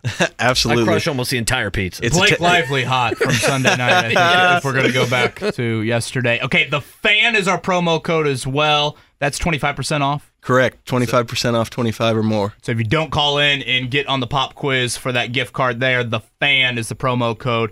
25% off 25 bucks or more. Evan, we needed uh, brightened spirits here on this Tuesday morning. Thank you for providing that. I heard you guys talking about how hungry you are. I'm just happy to I'm happy to help. You are doing that uh, to the nth degree here. Andy Sweeney, the only other item I had here. Um, I did see the Pacers announced yesterday still a few tickets left for the Celebrity All Star Game. Rising Stars Friday night. I know some people have asked about what they can do or what events they can attend from All Star Weekend. If that interests you at all, Friday night over Gamebridge. You've got that. Yeah, I, I remember last week us listing the celebrities and sounding old as as old as Well, possible. Who's that? So I did Who that is game that? with Maddie, and Yeah. she, She knew 'em also looked. No, she Oh. was dumbfounded as well. So I'm not that far off. So you're calling her ancient like us, Well, basically. I- you're I'm not roping gonna say her. that. You're ro- now there was one where I was like, "Who's AJ McLean? Dude, that's a guy with the There's Backstreet been times Boys." I thought that Blake Lively is is a boy before. So I, again, I, am not going to act like Oh, I am KB. up to date in the pop culture scene. I would say in the last six months, I've like, oh, that's Blake Lively, very attractive. Congrats to Ryan Reynolds. Look at the- look at Mark boy Dyson look at you right now. He's looking at you like a disappointed parent. Swifty by Chris Denari last Yeah. night. We're gonna have to have him. him on and see if he did that planned or if that was just strictly off the top of the dome. All right, Shane Steichen, what can he learn from the Super Bowl on Sunday night? Touch on that next. Brendan King, calling the Sycamores, joins us at nine. Yeah, appreciate ClusterTruck coming in. We uh we're filling our gullets right now. I need to take a picture of this and send it to JMV. No uh no steamed rice today. And if you want br- Whether it's audiobooks or all-time greatest hits, long live listening to your favorites. Learn more about Kisqali Ribociclib 200 milligrams at kisqali.com and talk to your doctor to see if Kisqali is right for you. Broccoli, you can get it, but not not here on the not here I- on the I didn't wake have up him call. pegged for the fish order there. Yeah. Well, we- we should, you know that should probably be a little bit healthier. New Year's resolution that went immediately down the drain. I'm just kidding. I'll So- start that tomorrow. Yeah, we'll start that tomorrow. Twenty-five dollar gift card, by the way, to ClusterTruck, along with a Dave Matthews pair of tickets for the pop quiz coming up. It's pretty good. An hour. Yeah, about an hour. So, reminder because of the snow in the Northeast, no Adam Silver today, NBA commissioner. We were slated to have him uh, at about 9:30 this morning. We do hope to get him later this week. He'll obviously be in town with all the festivities as well. And then the NBA crossover event stuff, we are going to be out there on Friday broadcasting live. So, I might have some fun guests coming your way as well. Two quick notes on the Super Bowl as we get into some NFL here. Uh, KB has a question for Shane Steichen, uh, so we'll dive into that. E- not ESPN, the NFL announcing uh, the most watched Super Bowl. No shock here. Across all platforms, a little over 123 mil. We're watching it. All the streaming stuff has set all sorts of records. So uh, everyone happy there with the NFL uh, and CBS. And then Zaire Franklin. Did you see what he tweeted yesterday, KB? No, but I saw him honored at the Super Bowl for being the Walter Payton Man of the Year for the Colts. He was. He was there. He had the uh, he had the Indianapolis Colt gear on and everything else. He tweeted out yesterday at 1 p.m. Vegas won. Ooh, oh boy. My hand is raised. Been there before, Zaire. So I'm sure Zaire has a much different experience than we do in Vegas, but uh, Patrick Mahomes drinking the Coors Light in the club is not what I had on the old. um, uh, that's not how I expect most quarterbacks to celebrate their Super Bowl win. But uh, good for Mr. Mahomes. You have to uh, you have to take it slow sometimes. So I love that from Zaire Franklin. Vegas one brother, we've all been there at one time or another. All right, give me the Shane Steichen Well, stuff. I, I think what do you learn from Sunday night? And it might be low hanging fruit, but the reactions to the 49ers players and the Chiefs players in knowing the overtime rules, I've been pretty struck by that. And I bring up Steichen because Andy Reid and Kyle Shanahan are two head coaches that take on the play calling duties. A lot is on their plate. And, you know, we just heard Rick Carlisle say, you know, he delegates Mike Weinar, one of their assistants, to being the rule guy. And, you know, Shane Steichen, I know, does an exercise, as probably most NFL teams. Every Friday, they drum up a handful of plays, situations that are very unique that have happened in the previous week in the NFL, and they show their team those plays. They want them to say, you know, okay, this isn't, you know, third and four and whatever, two minutes ago in the first quarter. This is a end of half situation, end of game situation. This is why they elected to run out the clock like this, or they opted for a safety here. You know, just you know, little things that you might feel like never arise in a game, but when they do, is your team prepared for that? And I look at Sunday night and hear Chris Jones being like, "Oh yeah, uh, we knew we were going to kick off, and we knew if we scored a touchdown, we would go for two. Like it wouldn't have even gotten to a third possession. Right. The Chiefs weren't going Right. to allow that. Either they were going to win or lose with the two point conversion. that's seemingly all that Kyle Shanahan cared about But is Kyle the third possession exactly. of the overtime period. Yeah. Now, part of me want to think, well, if you get in a fourth and twelve from the thirty-five yard line, are you really going Right. to go for it, or are you going to kick the kick the field goal there? But still, you hear the 49ers players. They had no idea, or at least the vast majority of them did not know the overtime rules. So think about the two-minute media timeout, three-minute media timeout from regulation to overtime. While the Chiefs were sitting there on their Microsoft surfaces preparing for the next possession, there's an element on the 49ers sideline of looking up at the Jumbotron being like, oh, the rules are different? Wait, what did Bill Vinovich just say? We're starting a new game? And like now, word of mouth on that sideline is explaining to guys what the rules are. And if that creeps into on field, uh, maybe you take an angle on third and eight that's a little different. And you're saying, no, we could play for the field goal here. Like, we just need to simply hold them and we're going to be fine in that moment. That's a very slippery slope to get in. So, again, a credit to Andy Reid for uh, whatever. He had somebody on his staff or him alerting the players, whether it's back in training camp or throughout the week, when we get to the playoffs, if the game goes into overtime, this is our plan of attack, so you're ready for it. The 49ers were not. If it impacts them in any way, that could be the difference. And I think if you're Shane Steichen, you watch that happen, and it's another reminder of I need to make sure my team is abreast of all this stuff, even though a lot is on my plate as the play caller and the head coach. You cannot, cannot have those situations arise where all the emotion and all the pressure is rising in these big moments, and you don't know how the hell overtime goes. Well, then you throw something. I mean, that's a big deal, and it's not like it's just an offensive thing. No, It- No, it's, no. very much a both sides I would of argue the it football. might be even more more defense. You absolutely could. I, I, I have been surprised. I am surprised because I respect Kyle Shanahan quite a bit. I think he's a good coach. I am stunned that that this is a that it's the case that they did not know, and b that the players said it out loud. Right? I mean, they admitted their their ignorance, the team's ignorance, the coaching staff, the players, uh, and everything else. So yeah, I'm I'm stunned that that is. And and make no mistake about it, KB. It's the comp. Besides the Chiefs dynasty, it's the number one storyline from the Super Bowl. Uh, is that right there? Is the 49ers looking like buffoons? And I'm surprised by it. For example, late in that first overtime period, the time almost ran out. And, you know, I think there were some people that are like, wait, wait, wait, why are they taking up so much time? And it's like, no, no, no. The only reason that time is really on the clock is to change sides of the field. And and you- for for an indoor stadium, doesn't really matter. But if you're outdoors, obviously, there's some weather at play. It, it, it would have mattered. But I bring that up to say this: Vinovich starts overtime saying, and he's the head uh, ref, saying, okay, all challenges will come from the booth, and we're starting a new game.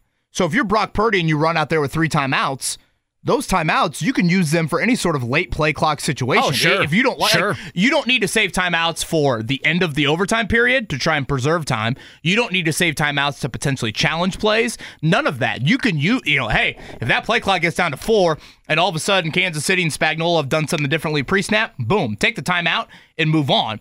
If you watch the third and four, the final San Francisco play before they settle for the field goal, it is a clear pass protection bust. Chris Jones is free. If you go back and watch that play, San Francisco's interior three offensive linemen, they all kind of like go to the left and block really just one Chiefs defender. If there's one Chiefs defender you need to block, Block him. it's Yeah. Chris Jones. Yeah. And Brandon Aiyuk is He's wide open. wide open. He's wide but open. Jerry right. Sneed has slipped and fell. Ayuk has no one within 10, 15 yards of him.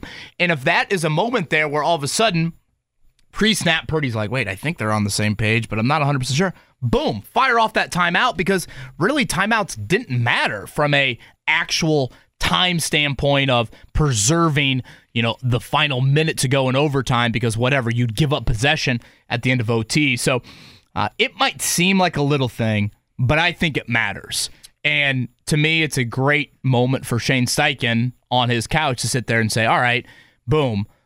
These are the things we need to go over. These are the things we need to make sure our team knows. So when you get in the biggest moment with all the pressure and your head is just going a million miles per hour and it's spinning and the crowd noise and you're thinking, oh my gosh, we're in the overtime of the Super Bowl you know what the hell's going on. Well, the last thing you want in those situations is to add an unknown factor and to add more anxiety to what is already going on. Like you said, when you're in overtime uh, in the Super Bowl, I did see yesterday. Uh, Tiki Barber, does the games on CBS, he was waxing poetically about how he doesn't like that the that the that the uh, the, the, the clock there doesn't mean anything uh, because the clock adds pressure, right? And he talked about now this is for a, di- a different time, uh, but I had not heard that conversation because I'm fine with so it. he you thinks know. at the end of the period the possession Well, should go to the other team. Well, I, I don't know what he thinks. Yeah. I mean, well, you you got to someone's got to win the game. Right. Tiki. That- I mean, can't end you can't end. You can't end twenty to twenty. Okay, it's the damn Super Bowl or the playoffs. So I'm interested if if they'll tinker with it. I think you know, big picture for me, and these are easy things with Shane Steichen. Um, but it's just you know, it's so if you believe in hey, when it came down to it. Patrick Mahomes showed his greatness, whereas, you know, Brock Purdy had chances to show that greatness and he did not.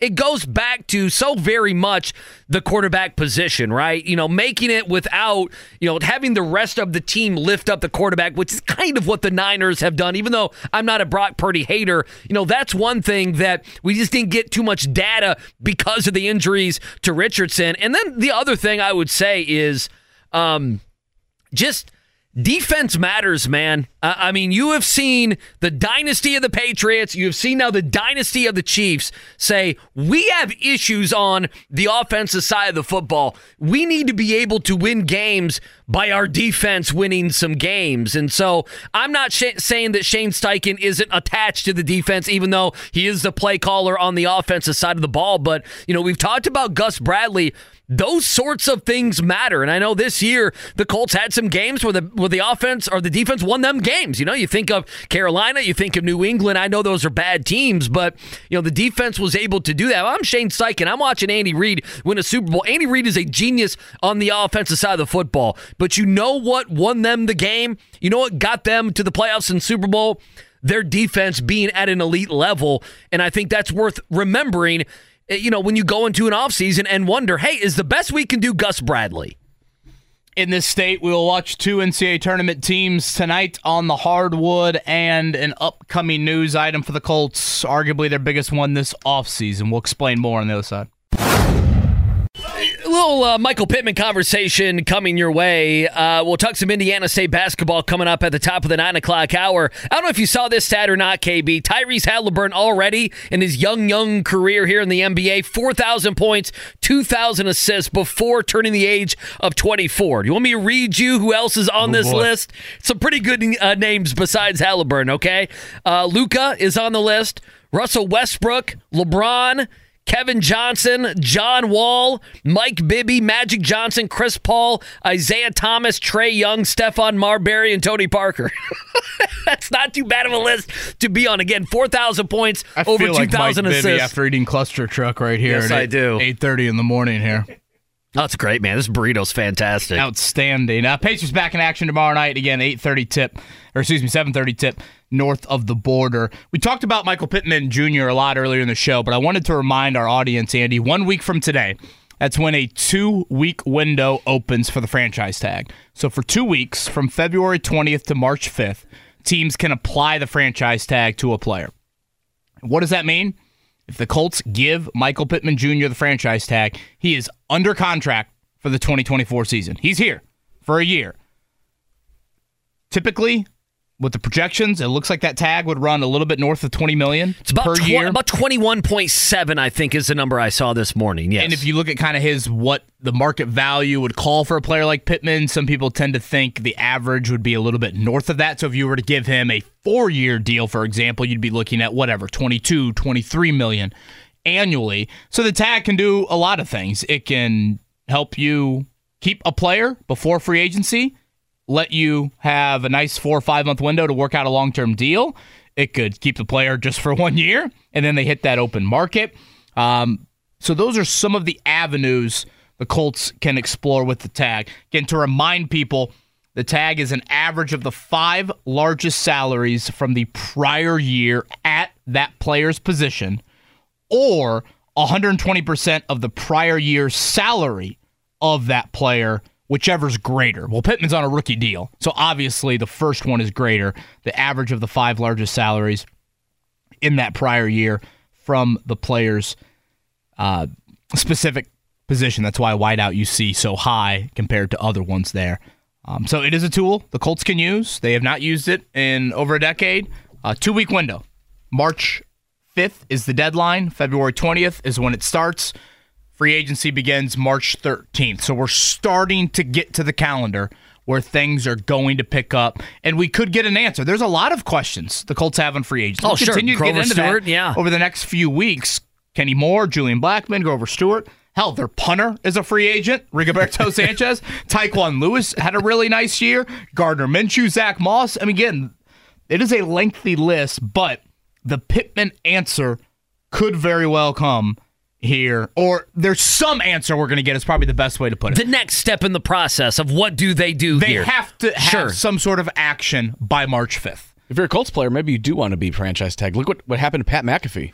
Well, I think at him. I He's a star in this country Well, I- I because he got franchise You know tag. that that's the thing. Don't like, tell people, that to Pat. He absolutely hated people it. may people may say, and tell me if I'm wrong here. People may say, "Hey, well, what about Grover Stewart? You know, you could you could franchise him." But then you start looking at you know his value compared to the top interior defensive linemen and those top contracts. You know, the average of those. You know, Aaron Donald's making 32 mil a year. Uh, Jeffery Simmons 23 and a half. You know, Quinnen Williams 24. You know, you can go through it. The Giants are paying Dexter Lawrence 23, nearly 23. So it makes more sense to play Pittman 21 because he's probably worth 23 than overpay at other positions. I think Kenny Moore or Grover Stewart getting the franchise tag would be too much of an overpay. I totally agree. They totally ju- agree. They are just kind of on the verge, eh, not there in that group, but they're a little bit behind. Some age for Grover. Again, Kenny, yeah, just still not at that exact Pro Bowl level. All right, on the other side, a man that's called a whole lot of Indiana State basketball this season. The Sycamores are ranked. He'll be on the call tonight. He's our very own Brendan King. He joins us. Whether it's audiobooks or all-time greatest hits, long live listening to your favorites. Learn more about Kisqali Ribociclib 200 milligrams at kisqali.com and talk to your doctor to see if Kisqali is right for you. Whether it's audiobooks or all-time greatest hits, long live listening to your favorites. Learn more about Kisqali Ribociclib 200 milligrams at kisqali.com and talk to your doctor to see if Kisqali is right for you. Snack. Jalen, he surely needs. He's one of the guys uh, that needs the rest of the All Star break, and they're kind of worried about Mathurin. I mean, Carlisle did say sound worried about. You know, he had been ill. He didn't look right last um, night. He didn't look right last night, so he said maybe he won't play. So we'll see uh, what happens there as well. Pacers and Raptors coming up tomorrow night, right here on the Fan. All right, let's. You know, there's been some some good stories and some bad stories in local college basketball, and one of the great stories is what is going on at Great Indy. story. Indiana State. Indiana State in action tonight against Illinois State in a man who will be on the call there for ESPN Plus. His name is Brendan King, and he joins us on the Payless Liquors Hotline. BK, good morning, man. How are you? What's up, fellas? Uh, listen, I've never been sandwiched between a Hall of Fame basketball coach and the commish, so I'll do my best to take you to silver. Well, you still Ah, aren't. Yeah, Yeah, we Sil- got some bad news for you. Silver had to cancel last Oh, no. second. Yeah, but it was funny. No, it was. It, it was. It would have been funny. Yes, if like you were the sandwiched. ISTEP test, Brendan. Like, what doesn't belong here? Rick Carlisle, Adam Silver, Brendan King. Nothing against you, but No, I I, uh, I actually was gonna send you a meme. It's like the three dragons, two looking serious, one looking dumb. I'm the dumb one, and they're the they're the serious ones. But hey, maybe another time. Well, now now that uh, you know, we hope to have Silver on later in the week. Now we'll just keep you the entire hour. So get ready. Uh, we're gonna pepper you with uh, pepper you with uh, Indiana State uh, and Butler questions, I guess, along uh, the way. Brendan King joining us here on the show. Uh, so Indiana State back in the top twenty-five since Larry Bird. I'm sure this this will be a conversation piece. They're huge favorites tonight, 18, 19 point favorites over Illinois State. But you got to think, hey, we're in the top 25. We got to make sure, you know, we don't blow this and we don't mess this up immediately. Has, uh, I guess, if Illinois State were to keep this close tonight, how would they do so, Brendan? Well, that's the thing, right, Andy? Because when you get a lot of times this happens when a team gets to the number one spot in the country, and unfortunately, it's happened to Purdue a couple times where you get to that point and you lose right away. So yeah, I mean, you got to prove it for sure. The thing with Illinois State, their head coach Ryan Pedon, who was a Butler assistant when I was going to school um, at Butler, and he's a great dude, but they're dealing with all kinds of injury problems. Their leading scorer, uh, Darius Burford, has been out. Jordan Davis, who is actually Johnny Davis's twin, he's been out hmm. too. He transferred in hmm. from Wisconsin, so they're playing a couple freshmen, but they just lost a heartbreaker on the road at Southern Illinois, where they were down 19. They get back within three or four, and they lose that game by three. So, yeah, I think it's just a matter of everybody in the Indiana State lineup, guys, is shooting 30% plus from deep, including their center, Robbie Avila, who I'm sure we'll talk about. The, sure. the college Jokic is what he's been called. And, you know, even a guy like Jayson Kent, who is known more as an inside player and plays inside the three point line, you know, he's shooting 32% from three. So, uh, should be a fun environment in the Hulman Center. We're expecting a sellout and um, again, like you said, Andy, just got to take care of business if you're a Sycamore fan. Yeah, watching that game against Drake, uh, Brendan uh, Kent was outstanding on the glass in that one. There, he's kind of one of those, you know, maybe smaller, mid-major, big guys, if you even want to label him as that. Again, Brendan King is with us. You certainly hear him on these airwaves, the play-by-play man for the South Bend Cubs. He's called several Indiana State games this year. He'll be on the call tonight, ESPN Plus. Uh, Brendan and Matt Renn have got you from Paradise. Okay, Brendan, for our audience out there that is yet to see an Indiana State game, yet to see the mm-hmm. Sycamores mm-hmm. play, just describe stylistically what you watch when you see the Sycamores and Josh Schertz. It's pretty, first of all. I mean, getting to watch their practices is pretty cool, and I'm going to head out a little early, watch a little shoot around action, too. It's a pretty mix, Kev, of outside shooting, and then something that you just don't see a lot anymore. It's almost a point forward type effect because they'll let a guy like Isaiah Swope, former Castle High School man, started at Southern Indiana. Actually, last year, Swope dropped 28 against Indiana State, beat them, and transferred in this season. And then a guy like started Pike and South Florida first, and he's averaging just over 15 a game now just had 28 big time points in their prior game. But as much as the outside shooting is prevalent for ISU guys, it's Avila running the point almost from a center spot. And he's doing spinoramas at the elbow. he's dropping off to cuts for Kent. And Kevin, that was the guy you brought up earlier, Jayson Kent, of in that Michigan State game earlier this season, which was one of their few losses. Robbie uh, Robbie Hummel, excuse me, uh, called Jayson Kent arguably a top three cutter in the country. Uh, the Missouri Valley is full of teams that build their offenses around cutting. It's a little old school, and it's cool to watch. So if you've never watched an Indiana State game, Jayson Kent, he can shoot from a corner, but he is great at cutting at the baseline, and it's usually Avila that's finding him. And the stat of that night from that Michigan State game plays that result in a Jayson Kent cut. This is like major KenPom. I don't even know how you find this. We're nerding out plays, right here. Yeah, plays that result in a Jayson Kent cut have an 80% field goal percentage. So uh, wow. I, would go to that often if I'm uh, Josh Schertz. Yeah, that, you, that's you, some advanced analytics right there. I right like here. that. Yeah. That is quite I like that crew. Yeah, I mean, when you say beautiful, I, I, I know it might sound a little stupid, but like you know, there are some people that don't love the college basketball game because they don't feel like it is the greatest brand of basketball. But you watch Indiana State, it, it is beautiful basketball in, in, how you watch them, their ability to cut, uh, how they space the floor. Um, it, it's really fun to watch. Again, Brendan King is with us here. Obviously, you hear him on these airways. He's got the call tonight, Indiana State and Illinois State from Terre Haute.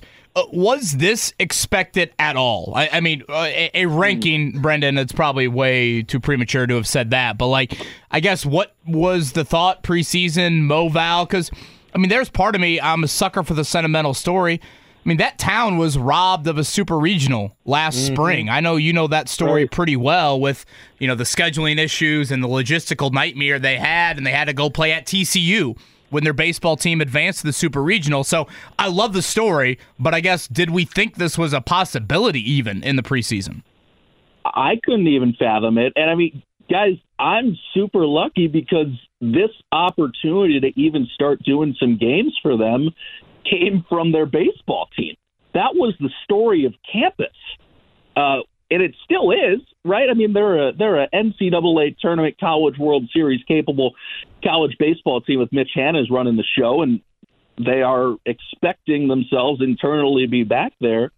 But yeah, I mean, I start. I've done six or seven of these games, Kevin, and many of them have been with Matt Renn, of course, an Indiana State Hall of Famer. And yeah, I'm gonna go see Matt a little bit later.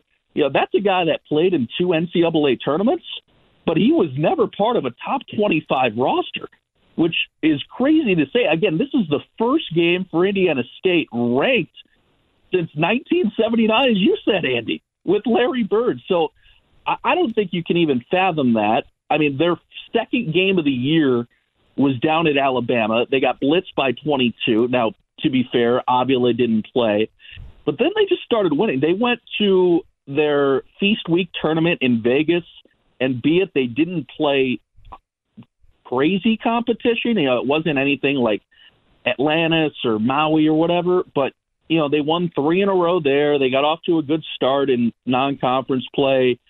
Um, you know, they lost at Michigan State. They beat Ball State in that Indy Classic, right? So they just kind of got off on the right foot. They seem really bought into Schertz, and I, I think I think that's another conversation in itself, guys. Like, depending on where they go and how they do, especially next month, uh, Josh Schertz could be a pretty hot commodity. in Sure. the coaching Oh, without world. question. Now, now I, you know, who, that's still to be told, right? I mean, you got to get there. You probably got to win a few games, but hey, if if I'm a team in the Big Ten and I'm struggling, or I don't know if you're a bottom tier Big East team, I mean, that's a you see what Indiana State's doing right now offensive. You're like, I want a, I want a piece of that, right? Right now, bracketology, this is just Joe Lunardi. Now, he has him as the automatic qualifier. He has him as an 11 seed playing the 6 seed in Kentucky. that'd, be a, that'd be a juicy matchup. We even had we even had the conversation if they could get to the 8 God, 9. that would be awesome if they beat Kentucky. Oh, that uh, that would be awesome. By the way, Kentucky's lost three straight in Rupp Arena for the first time since 1966. Josh Schertz to Lexington, calling it now, right? You you're you're waiting to drop that one in this interview, weren't you? you better believe it. The other thing about Matt Renn is, and I'm trying to find the exact year. I went to the NCAA tournament in Memphis, Brendan, when it was at the old Pyramid. If you remember, I think the Pyramid now is a Bass Pro Shop, uh, if I'm not mistaken. But the old Pyramid, that's when, and KB, you'll love these names. Kelvin Sampson was still at Oklahoma, and I remember uh, Jay Rich, Jason Richardson was the big was the big player at Michigan State. Uh, if you remember those things, and Indiana State beat one of those teams, and I'm trying to find it because you know it's probably like 98 or something like that. I was like 13, 14, 15 years old. For some reason, uh, I feel like going to the tournament. Oklahoma one of those years. Yeah, but I think, I'm, I could be wrong. I'm pretty sure it was it, it was Oklahoma, and I just remember eating a bunch of a bunch of barbecue nachos in Memphis. That that's that's all that I did. Uh, Brendan King with us here. Uh, on the Payless Liquors hotline. Uh, where do you stand on this team being an automatic qualifier? Do you think they can drop a game and still uh, and still make it as an, an at large? I mean, that is now the pressure that's going to be on this team the rest of February and into March. I would imagine. Yeah, it's a good question, and that's really the question of the month. And truthfully, I don't know. I, I think tonight will tell us a lot, guys, just in how you come out as a top 25 school. Because as mentally strong as they are, and again, I you know I've done enough of these games, I've watched enough of these practices. It really is a fun group to be around. They love each other, and it, that's you know cliche to say, but it really is a closely knit group. But I mean, you take a peek at the remaining schedule. Um, you know, it's some bottom of the barrel Missouri Valley teams. Now, I think February 28th, random Wednesday at Evansville, that kind of screams tough game to me. uh, David Ragland does a great job down at Evansville, and that's a program that's just getting built. And you know, your last game, senior day against Murray State, but you know, the next three after this one, Southern Illinois, Valparaiso, UIC. I think that's pretty manageable. But again, I think tonight will tell us a lot. And you know, you mentioned that bracketology report, Andy. I was looking at the at the same exact thing. Kentucky in the first round would be wild, and then on the other side of that bracket, there's Illinois slash Vermont waiting, and then Texas is in there, North Carolina. I mean, there's no easy path. I know JMV is counting his blessings because, well, was it a couple years, a couple weeks ago, Lunardi had them playing Florida Atlantic first round. That that would be nightmare scenario for JMV. yeah, we need them to avoid Purdue. We don't need any stupid 7-10 Indiana State Butler either. Spread Yeah, out no, the state can't teams. Yeah, we, we, we, we can. And honestly, the person that probably can't have it more than any is our guest right now. He is Brendan King. Of course, you hear them on these air uh, on these airwaves. And tonight he'll be on the call seven o'clock from Terre Haute, Indiana State and Illinois State. Brendan, for those unfamiliar with your Butler connection, I don't know if I have the fraternity right, but are you still living in Delta Tau Delta on Butler's campus? So I didn't expect to get roasted at 9:15 a.m. But yes, I'm currently doing this interview from a fraternity house. That's right. Now, Oh, i- i- yeah. explain for our audience out there uh, what your job entails, and you have to be the only human being awake in that place right now, right? Uh, pr- well, probably. So I am. Uh, I am the house dad at uh, my old fraternity. I have done this, Kevin. Actually, when we were doing shows together, I was just getting started doing that. So it's already been three years, which is crazy. Um, yeah, I, I like to say I'm the only broadcaster in professional baseball that lives in a frat house, and uh, we are we are we are going on three years doing it. And, no, in all seriousness, this is uh, it sounds crazy, but it is the best gig ever. Um, the our house here on campus, it has like its own section of the house. It's its own apartment, and I get to live in it. And uh, it's a house of 63 fellas, and uh, th- they do great stuff. I'm very, I'm a very proud house dad. Can I say that? I absolutely love it. There's no better story than the man that's calling Indiana State basketball. Also, the house dad at Butler, I'm stunned. and I'm stunned right now. and the by the way. dogs are on their You way to the know that? tourney. No, Brendan, I had, I had absolutely Oh, you no didn't I, know this? I had no idea. And Oh, so you're talking so Everybody in town knows this by Dude, now. It's the I, worst I, kept secret in the world. I know I know nothing, and so KB asked that question. I'm amazed. You're answering the question. I'm thinking about the 19 different follow-ups I might have to this, and then Kevin goes, "Yeah, "We can break, we can break." I'm like, "Break? We? I mean, to hell with Indiana State. This is the most important thing that I've found out since I've lived here since Gonna August." Kick a Keystone Light can on his way to his car here on this Tuesday morning as he heads Good out for to you. Terre Haute. I, I love that. No more keg stands. I got a broadcast. Well, I mean, th- that was my follow up is someone ever get in trouble, you got to be the bad guy. Are you always the good guy? You got to be the bad guy occasionally. Um, yeah, I mean, you gotta. I, I'm the cool guy. You know, I feel Okay. like I'm the good. I'm the good cop because uh, there's the guys that actually own the house that are usually the bad cop. Gotcha. Um, okay. I, I hope. I hope they don't not pay me this month because I uh, I said that. But um, yeah, I mean, I, I don't know. It's, it, I didn't expect to answer these questions to be honest with you, but I'd like. Uh, uh, you know, I, I graduated less than ten years ago, so I understand what they're going through. If you know what I'm saying. I know what you're saying. I like that. when do you head out to Arizona for a little spring training action? Uh, yeah, I'm going to be out there the second week of March. It's pretty cool. The Cubs prospects are playing the White Sox prospects in like this specially designed uh, prospect game, and um, it's cool going to be nationally televised, and um, going to be out there for that. Get to catch some of our guys playing in the game, and you know, hopefully, uh, Mark Dykton by that time, uh, Cody Bellinger will be back in Cubby Blue. Oh, So Please, we'll and then see add a few more. boy. You need to add more, not just add Bellinger. You need Blake Snell or somebody. Come on now.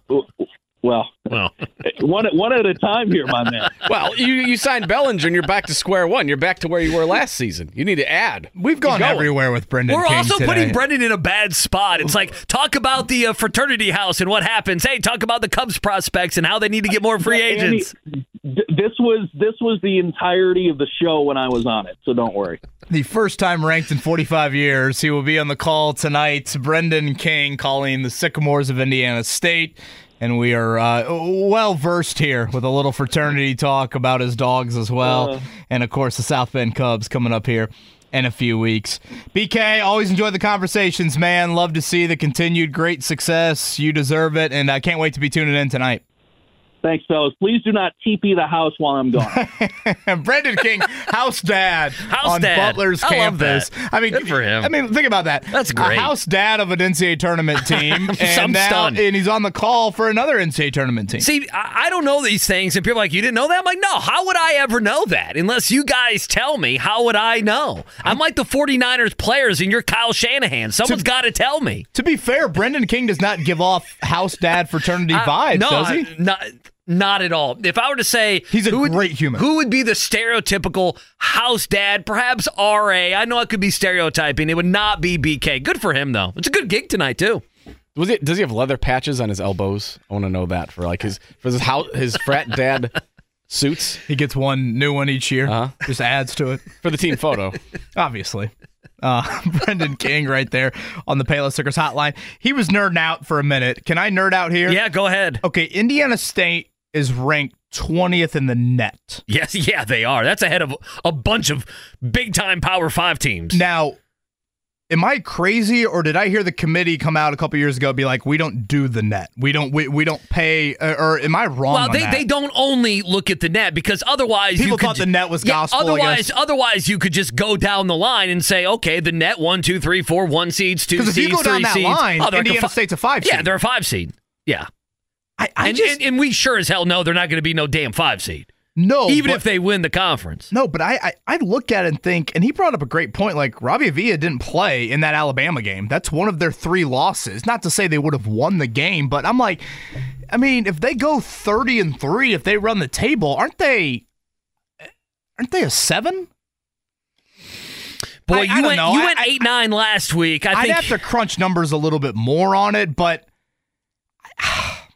I mean, they don't. they're have, not going to be a seven. They have no They'll bad losses, right? Michigan State and Alabama away from home, and Drake away from home. Drake looks like a team that's very much right there as a whatever, a top seventy team. No, the, only, ha- the only losses they have are quad one teams. The, Right. Everything in the quad two, three, and four, they're undefeated in. so, so yeah, no just- bad losses. I don't see like a seed line loss. Like you see this often. Sure. of, you know, whatever. If Purdue were to lose to Penn State coming up, or I'm just throwing out a team here, boom, that drops Purdue. And Purdue's a bad example because they have so many quad one wins, it doesn't matter here. But if you're a middle of the pack, four or five seed, one loss could do that to you. I, I don't, I, I'm trying not to be like overly optimistic about it.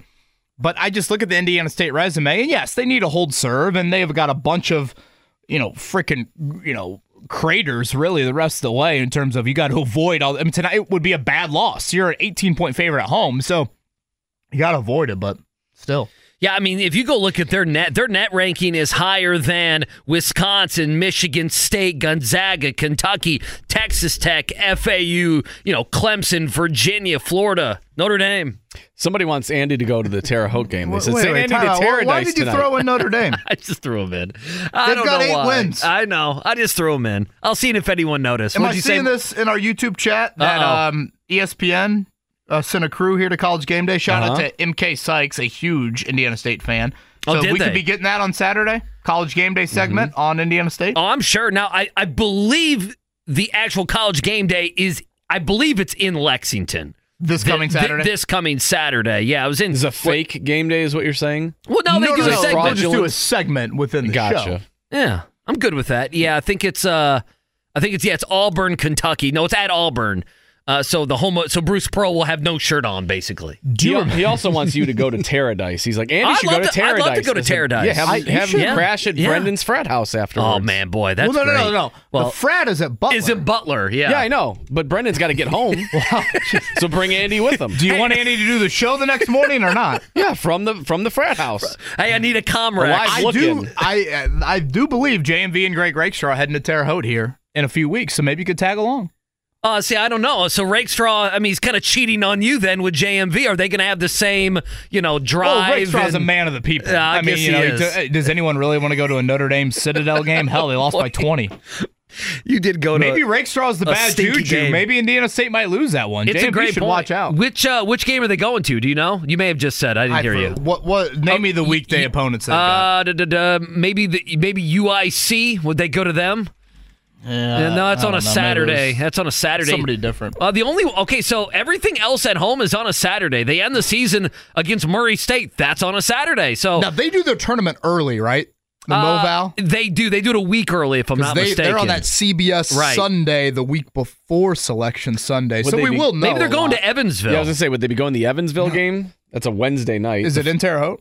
No, it's at No, it's in Evansville. Evansville. Well, I can't imagine that. You don't that think they'll go drive is all the only that's other a long option is drive. Valpo. I doubt they're going all the way over there.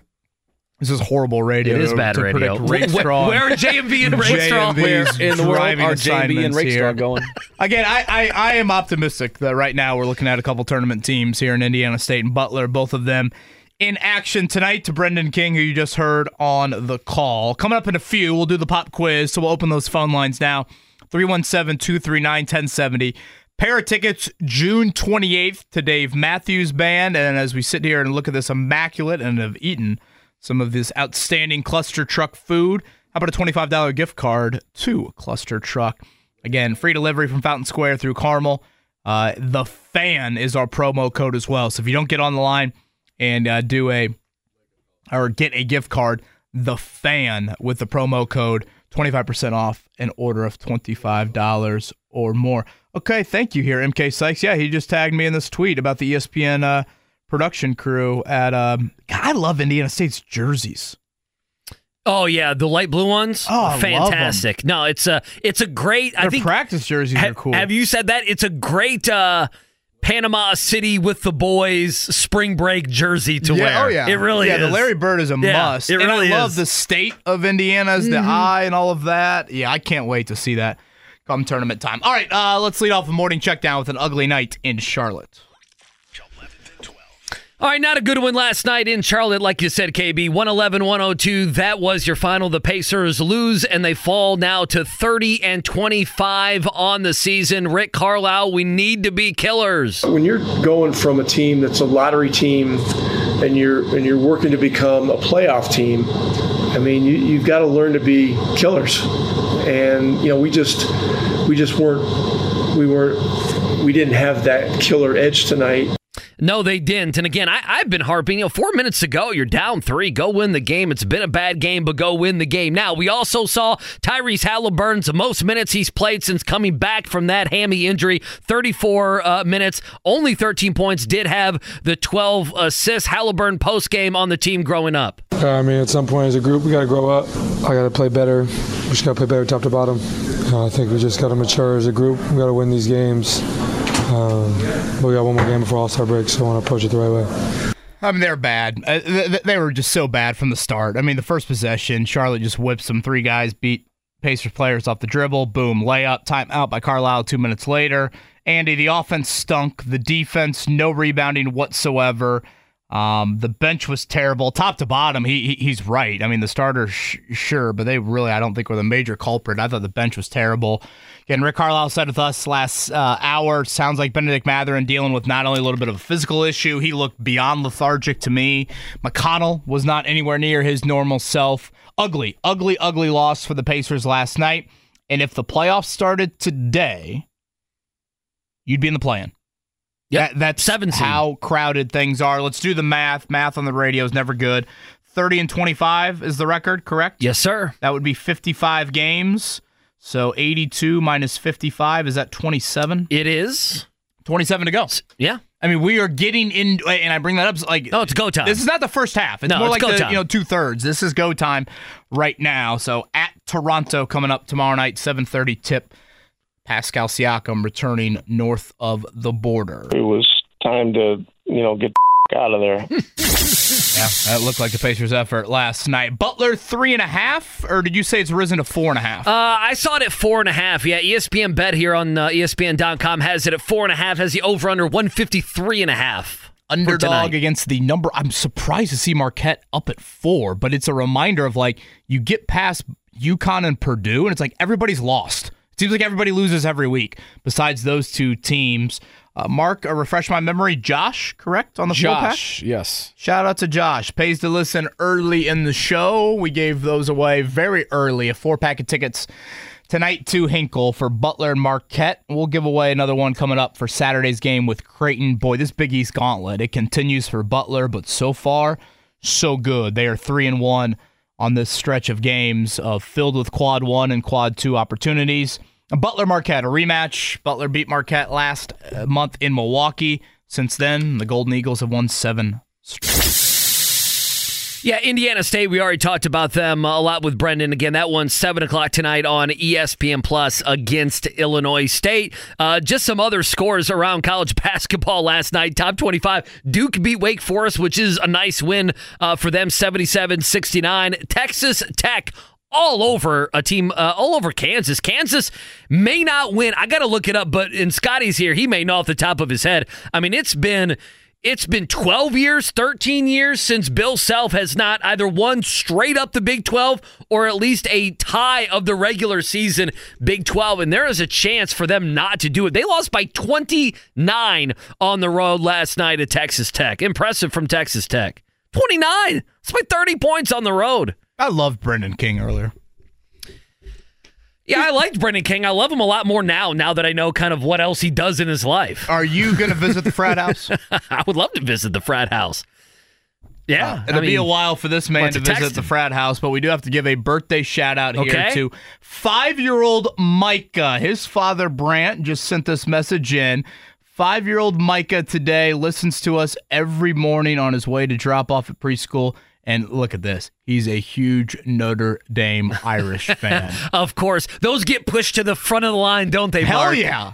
That, that trumps Adam Silver's presence on the show, I think, on this. What if he was like, I'm a Tuesday big, I'm a big. USC fan. I'm trying to think who you who you might hate. No, I think uh, if being a Notre Dame Mark was fan. friendly. He'd play the Notre Dame fight song for Micah. there it sounds go. like Mark is withholding. Happy birthday, Micah. From that, Good for you. but happy birthday to Five Micah. years old. Thank I'd you, replay the Brant. Bush push right now if I could. Or that.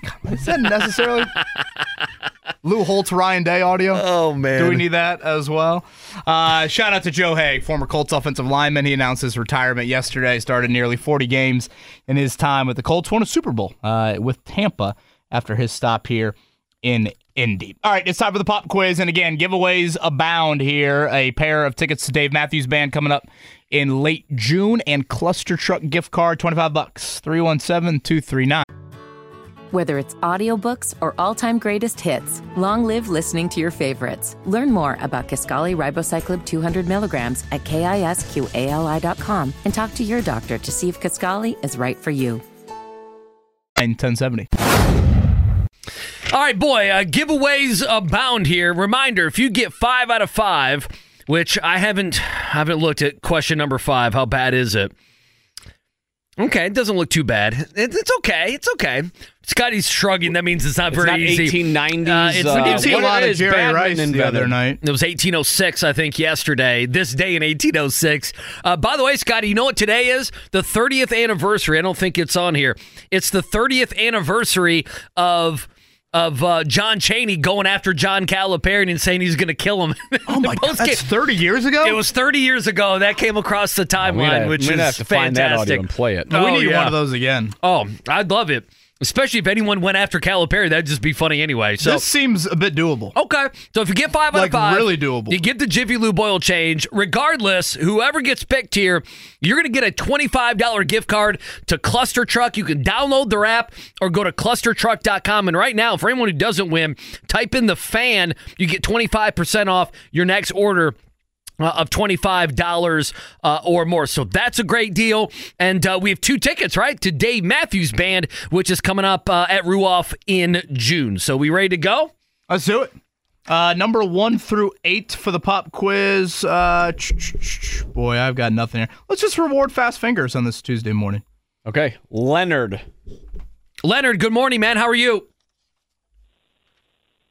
Leonard. Leonard, you around? Okay. Oh, I don't boy. know many Leonards. Uh, you want to move to number two? Yeah, Mark? let's just go to number two. Okay, Shane. Hey, Shane, Yes, gentlemen, how are you today? you're not the coach, are you? I am not. Okay. Shane, how you doing? I'm doing wonderful. How are you guys today? We're great. Dave Matthews, ClusterTruck, wanted to test your brain, all the above. What uh, what, what had you dialing us up? Uh, just wanting to test the brain. I haven't been on for a while. Do you think we believe him? I, I don't know. I would take the tickets and the gift card. By the way, who's who's the coach when you oh Shane Steichen? Okay, gotcha. Oh, I thought it was geez. well. I mean, I thought okay, which is this like? Is your KB's brain struggling I'm here like, this is this Tuesday? is this gas K- have you up? Little gas have you up late he, last Night? he did a little bit. I'm like, is this KB's you know golf coach in eighth grade? Who is No, this? That okay, Chris- uh, Kristen Airy, my Okay, basketball well, coach, there you go. dropping Swifty last night on the telecast. Well, Shane, let's go. You got the two tickets. You got the ClusterTruck. Let's get the oil change. All right, so let's go. Yes, sir. All right. Question number one The Pacers lost in Charlotte last night, 111 102. Who was the game's leading scorer? Was it Grant Uh, Williams? Myles Turner. There you go. Whoa, whoa, whoa, Okay. Shane. He is Shane Steichen. Yeah. Smart. Shane Steichen in the building Saturday night in Mackey for Wants to Purdue. talk ball. I saw And. He just wants to talk ball. All ball right here. Shane Super Bowl 58 is now history in, or I guess is now in the history books. Where will Super Bowl 59 be played? New Orleans. You don't even need to give this dude the answers. Shane, where you go to high school? Oh, man. Uh, South Dearborn. Okay, you valedictorian of South Dearborn? No, not even close. What's our nickname for South Dearborn? The Knight. Knights. Ah, the Knights. All right. Okay. All right, Wembanyama, Spurs rookie, Victor, we love him, recorded his second triple double last night. Wemby had 27 points, 14 rebounds, 10 block shots in the Spurs win in Toronto. Who was the last NBA player to record a triple double with at least 10 blocks? Was it Clint Capela, Myles Turner, Shaquille O'Neal, Josh Smith? Uh, Josh Smith. Shane, you know a dude from that region, Ashton Craig, is probably going to be Notre Dame starting center next year. You might not care one bit about that. Um, I do not, because I, I live in Greensburg now, Okay. Well, so not much connection back to that area. Shane, thanks for really making me feel good here on this Tuesday morning. Happy 77th birthday to the winningest coach. Not only Micah, happy 5th to Micah, but happy 77 to Coach K. Mike Krzyzewski, 77. He spent the 74 75 season as an assistant coach to Bob Knight at IU before landing his first college head coaching job. Where did Coach K begin his career as a head coach? Army. Yeah, that's easy. I think Scott. I knew, I knew he, I knew he was going to get Uh-huh, that one. yeah. Wow, for being number four, Scotty, I'm Scotty, surprised. that's a little soft by surprised by, Scotty that one. Uh, all right, IUPUI heads north tomorrow to face the Detroit Mercy Oh, boy. Titans. Mighty Mike Davis yeah, right? UDM is 0 and 26. Oh my God, and is one of two NCAA D1 men's college basketball teams still looking for its first victory of the season. Name the only other winless team in men's D1 basketball. Is it Buffalo, Coppin State, Mississippi Valley State, Stonehill College? Wow. Ooh. Um, let's just go with Stonehill. So, how close is Milan to South Dearborn? That's probably the closest school. I actually I grew up closer to Milan uh, Really? than where my high school was. Yeah, about three miles from Milan. Gotcha. Who's the greatest athlete in South Dearborn High School history? Um, probably Eric Sherman. Uh, he went on to play at uh, Vincennes. I think won a national title at Vincennes, and then Coastal Carolina and played in the NCAA tournament. Man, Vincennes has had a hell of a run in producing. You know, Shawn Marion was a Vincennes product. Who's the uh, Who's the Notre Dame big you stumped him with? What was that Well, gentleman's Ashton name? Craig, yeah, okay. center on the football team there, and I believe Shane's exact phrase was, "I don't care." Uh, if I remember. No, I, I no, I'm I would be excited for him going to Notre Dame. Oh, okay. I don't, yeah, Mhm. no, it's no. I'm a, a huge Notre Dame football fan. Well, Quite no more opposite hints than the- anymore, Shane. So you Quite don't the have to opposite butter me the five-year-old that texted you. They love Notre Dame. I Right, thought, I thought it was the center Right on the, the basketball team No, until right now. It's the center on the football on. team. I think I mentioned it to Marcus Freeman, but then I remembered I couldn't ask him football questions, so I had to withhold that. Okay, Myles Turner, correct. Boy, he Uh-huh. was all over that. Yes! Caesars Superdome. I didn't even know Caesars was a sponsor of the Superdome. Yeah, and then the last Scotty, we go years. back out west. I feel like we've been out west for the Super Bowl. Did I see this? Are we LA and Santa Clara the next two years? I believe so. Yeah. yeah, it's beautiful. Well, you know the NFL's there in, in L.A. They've they have a couple teams. You know, it's fantastic. Caesar Superdome. That'd be a lot of fun. Yeah, it's been Caesars for what? What, Scotty? Maybe three years, something like that. Has It's been it? it's been a couple years. Yeah, yeah. Oh, Mercedes forgot about Benz. Yeah, if you remember. Army No. was right for Coach K. That was, was. easy. That was a layup. I- the, the only ones he, the only ones he missed, Clint Capela. uh, back in 2021 had 13, 19, and 10 blocks. Wemby did that last night, 27, 14, and had the the 10 block shots. Obviously, one one of the more difficult ways to get a triple double. Should we be nervous about the Jags giving Detroit their first win? I thought you were talking about. I think you were talking about Trevor Lawrence. You know, I was going to say, no, I'm not worried about Jacksonville at all. Actually, uh, no, I don't think so. I don't know. I got to look this up. So you're telling right, me Mike. Davis is bunt. So his kid is no longer there. Is that right? Uh, he's gone. 0 and 26. So IUPUI is six and twenty. All right. Okay. Detroit is 0 and 26. As I Okay. scroll through this schedule here. They played earlier this year. IUPUI won by 12. Was that the game where the dude walked on the floor? You remember that? I remember. And Matt Crenshaw handled it just beautifully. I remember asking Rakestraw, uh, about it, and Greg, Greg didn't think it was as funny as I did. That's all I remember. So they lost by three at Robert Morris. If I'm looking through the schedule, uh, that looks to be the closest I'm seeing. My Youngstown State beat them by 41 on Detroit's home floor. Not much of a hostile I environment. asked this not to wow, be Ball State only lost by or only beat them by three. Like, is any is anyone at these games? Wait a minute. They have an 80% chance to win. Ole Miss is good at basketball this year, correct? Ole Chris Miss Beard is- has done a nice job. Yeah, they're they're very good at basketball. They're a tournament team for sure. The closest game that Detroit has had all season is a 70 to 69 loss at Ole Miss. I can't believe it. Yeah, I'm, That lo- can't I'm looking at it. I just can't believe it. Boy, I'm nervous for IUPUI tomorrow night. I say we lead with this. If they lose, we got to lead with it, right? Unbelievable.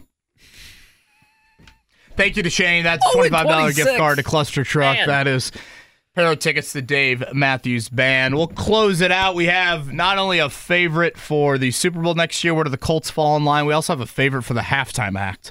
We'll share that on the other side. Bret Michaels joining JMV today. That seems very on brand. I love that. What was I show? absolutely love that. And then Al oh, Harrington. Oh, Rock of Love. Rock of Oh, Love, I was love it? Rock of Love was fantastic.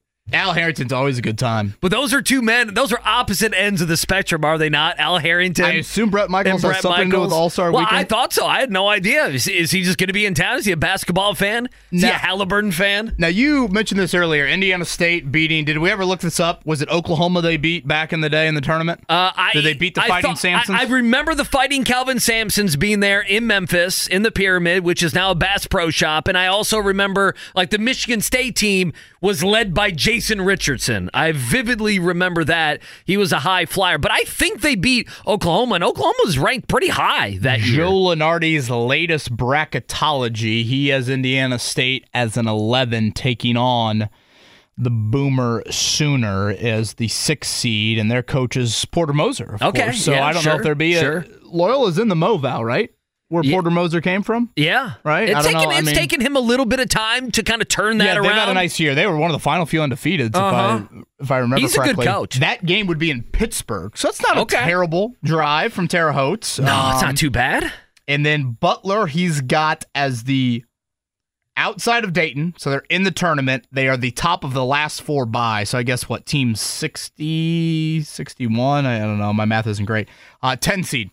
Utah State as the seven. The number two seed would be Tennessee, and those games in Charlotte there. So you know, direct flight, we got a ton of them to Charlotte. Yeah, but now there. then we have to. I mean, we have to fake take, or we're going to have to learn something about Utah State basketball, no. and so will everyone in the country. Right. You know, hey, break down if you don't mind. Hey, Gottlieb, break down Utah State Butler. Go ahead, big guy. Purdue, per usual, on the one line, they are the number one overall seed. Indianapolis, of course, Gainbridge Fieldhouse. Who they have in the first two 8-9? rounds? Detroit, Sweet 16 Elite Eight. The 8 9. Yeah, who'd the eight nine game? Florida, Okay. Washington State. Okay. Now I haven't seen Washington State. I've seen Florida. Florida beat Kentucky at Kentucky. That's one of their nice wins. I, I don't know. To me, Purdue. You know what I think of Purdue? They would they would. I mean, listen, they've been upset by much lesser teams, but to me, they would cruise against a team like Florida. You know, you always forget. Was Fairleigh Dickinson, they were in the play-in, right? I believe so. Yes. Oh, man. That just that adds even more insult to it because I'm now seeing Purdue. You know, they, they'd play the winner of the play-in as the number one overall seed here. Southern and Eastern Kentucky. I think Eastern Kentucky's got some Indianapolis. Oh, I'm sure they Uh, do. I actually think Purdue it's played not, them maybe it's, earlier this It's year. not too uh, not too far down the road. Now you said as a tease, yes. Uh, who is lined up to to uh, be the Super Bowl Okay, so champion we got a next year? And I, I think something that I care probably more about, and I have not seen this. Who's the favorite to be the halftime act next season in the Super Bowl? We have three acts for the halftime Super Bowl plus 450 or better. Okay. Bieber at plus 700. What? Miley Cyrus Ooh, at plus okay. 2200. Okay. So they are distant, you know, uh, uh, underdogs, I guess. They are the Southerns and the Eastern Kentuckys of the world. Our three at plus 450 or better. We will start with the man that probably will be at the final four, front row, wearing whoever's gear happens to be there. That would be Drake. Mm-hmm. He might be in the building tomorrow night to welcome Pascal Siakam back. okay. Um, and I, I just I take her off the books. I don't think she's allowed to do it until her husband retires at plus four hundred. Yeah, I assume they'll get married. Plus four hundred for Taylor Swift. Okay. Yeah, I think those are too high of odds for her, right? Yeah. I don't see I don't see Taylor Swift doing it at all. To be quite honest, Even if they I'm break up in the next six months, uh, that's too close Then to she's the going to game. be spurned. Well, She's I mean, wanna- I mean that would be then the she thing. writes a song about Well, him and then performs it at halftime of the game. Oh, th- see now, now you're thinking the way I'm thinking. That the only way I want to see Taylor Swift is if they break up the Chiefs in the Super Bowl. They make it every year, so the Chiefs will be back in the Super Bowl next year in New Orleans, and she's performing And Kelce tells Andy Reid he's not going in for halftime. He's staying Yeah. out there to watch her. like the kicker. What was it, McPherson for the Bengals who did that a couple years ago? I Now- see one of the favorites being the guy I, I brought us back with, Post Malone. I feel like he would be a good. oh, really? That, show. that, that, that was not the list I, I saw. mean- We have one favorite no, left no, here. this is just personal. I You're, would. I you're in New Orleans. You got to go a little Lil Wayne Lil juvenile, Wayne, don't you? yeah. I mean, come on. What are we doing? Plus 260, Lil Wayne. Yeah. Boy, there'd just be so many beeps and bleeps. I, I yeah, just, you couldn't. you can't do those songs clean or relatively close to clean. You just No. can't do it. I mean, it's just not going to translate. Now, I did see this. Well, can't you just like turn the mic to the side, everybody else say the word, and then he just keeps on going? The fake fans that run out on the field. You're asking a lot from Lil Wayne, who might be in a, who might be in an altered state, who will be uh, in a heavily altered state. I did see this. Now, Usher doesn't get paid, obviously, to do the Super Bowl, but you get the uptick. His Spotify streams uh, since the Super Bowl halftime performance, KB, up 550%. Oh, we His- we we uh we dialed them up all day Sunday. Oh, there you go. His concert. So you fed into this. Yeah, His 100%. concert ticket prices are up forty percent. His TickPick, okay, which I guess is a ticket broker Is site. what? Tick, Careful there. Tick Yeah, easy. Pick says thirty-eight percent of the total tickets they've sold for Usher's upcoming tour came after the Super Bowl for performance. That's a staggering number. Makes sense to do it, right? I mean, that's why he does it. Super Bowl 59 odds. Where are the Colts? 1 to 32. Where do you have them? Fifteen. odds are fifteen. 15 Yeah, says 15. Andy Sweeney. I'll say like tied for tied for 12th. Tied for 12th, Mark Dykton. Tied with Mark Dykton's Bears Ooh. are the Colts. 18th. Mm. 40 to 1. I looked at the list. The one team that I was like, really? Above them? I think this has more to do with the division than anything. The Falcons were above the Colts. And I mean, I know Well, the that makes Falcons no beat the. Colts, but Where are the is that Texans? just all NFC South? The, the Yeah, Texans it- it- were above it- the Colts it as had- well. no, but where are the Texans? How high up are, Uh, are they on they're that like list? 14 or okay. 15. Yeah, I'm surprised. I'm surprised they're not a little bit higher. Chris Canty on their morning show on ESPN, he gave his top five. They tweeted out he has to win the Super Bowl next year. He has Chiefs, Ravens, Lions, Bengals, and Texans. Are the In- Jaguars above them? Uh, think so, yeah. will be a, will be ahead of uh, will be ahead of Indy. The thing that is just scary about all these odds, it's just the number of AFC teams Sure. that are up there. If you're the culture, you know, good God, I know it goes back and forth, and you know, other years the NFC is the beast, but I mean, there's just a ton of AFC teams. We did it this year where big time quarterbacks were not going to make the postseason. Several didn't make the postseason. Uh, Chiefs 5 to 1, 49ers 6 to 1, Lions 7 to 1. So a lot of Dan Campbell support here in the offseason. All right, thank you to Rick Carlisle. Thank you to Brendan King and Indiana State at 7. Butler 6:30. Pacers final game before the All-Star break tomorrow. Adrian Wojnarowski going to join us tomorrow. He's got a fun event with Tyrese Haliburton coming up. He'll promo that. Everybody have a great Tuesday.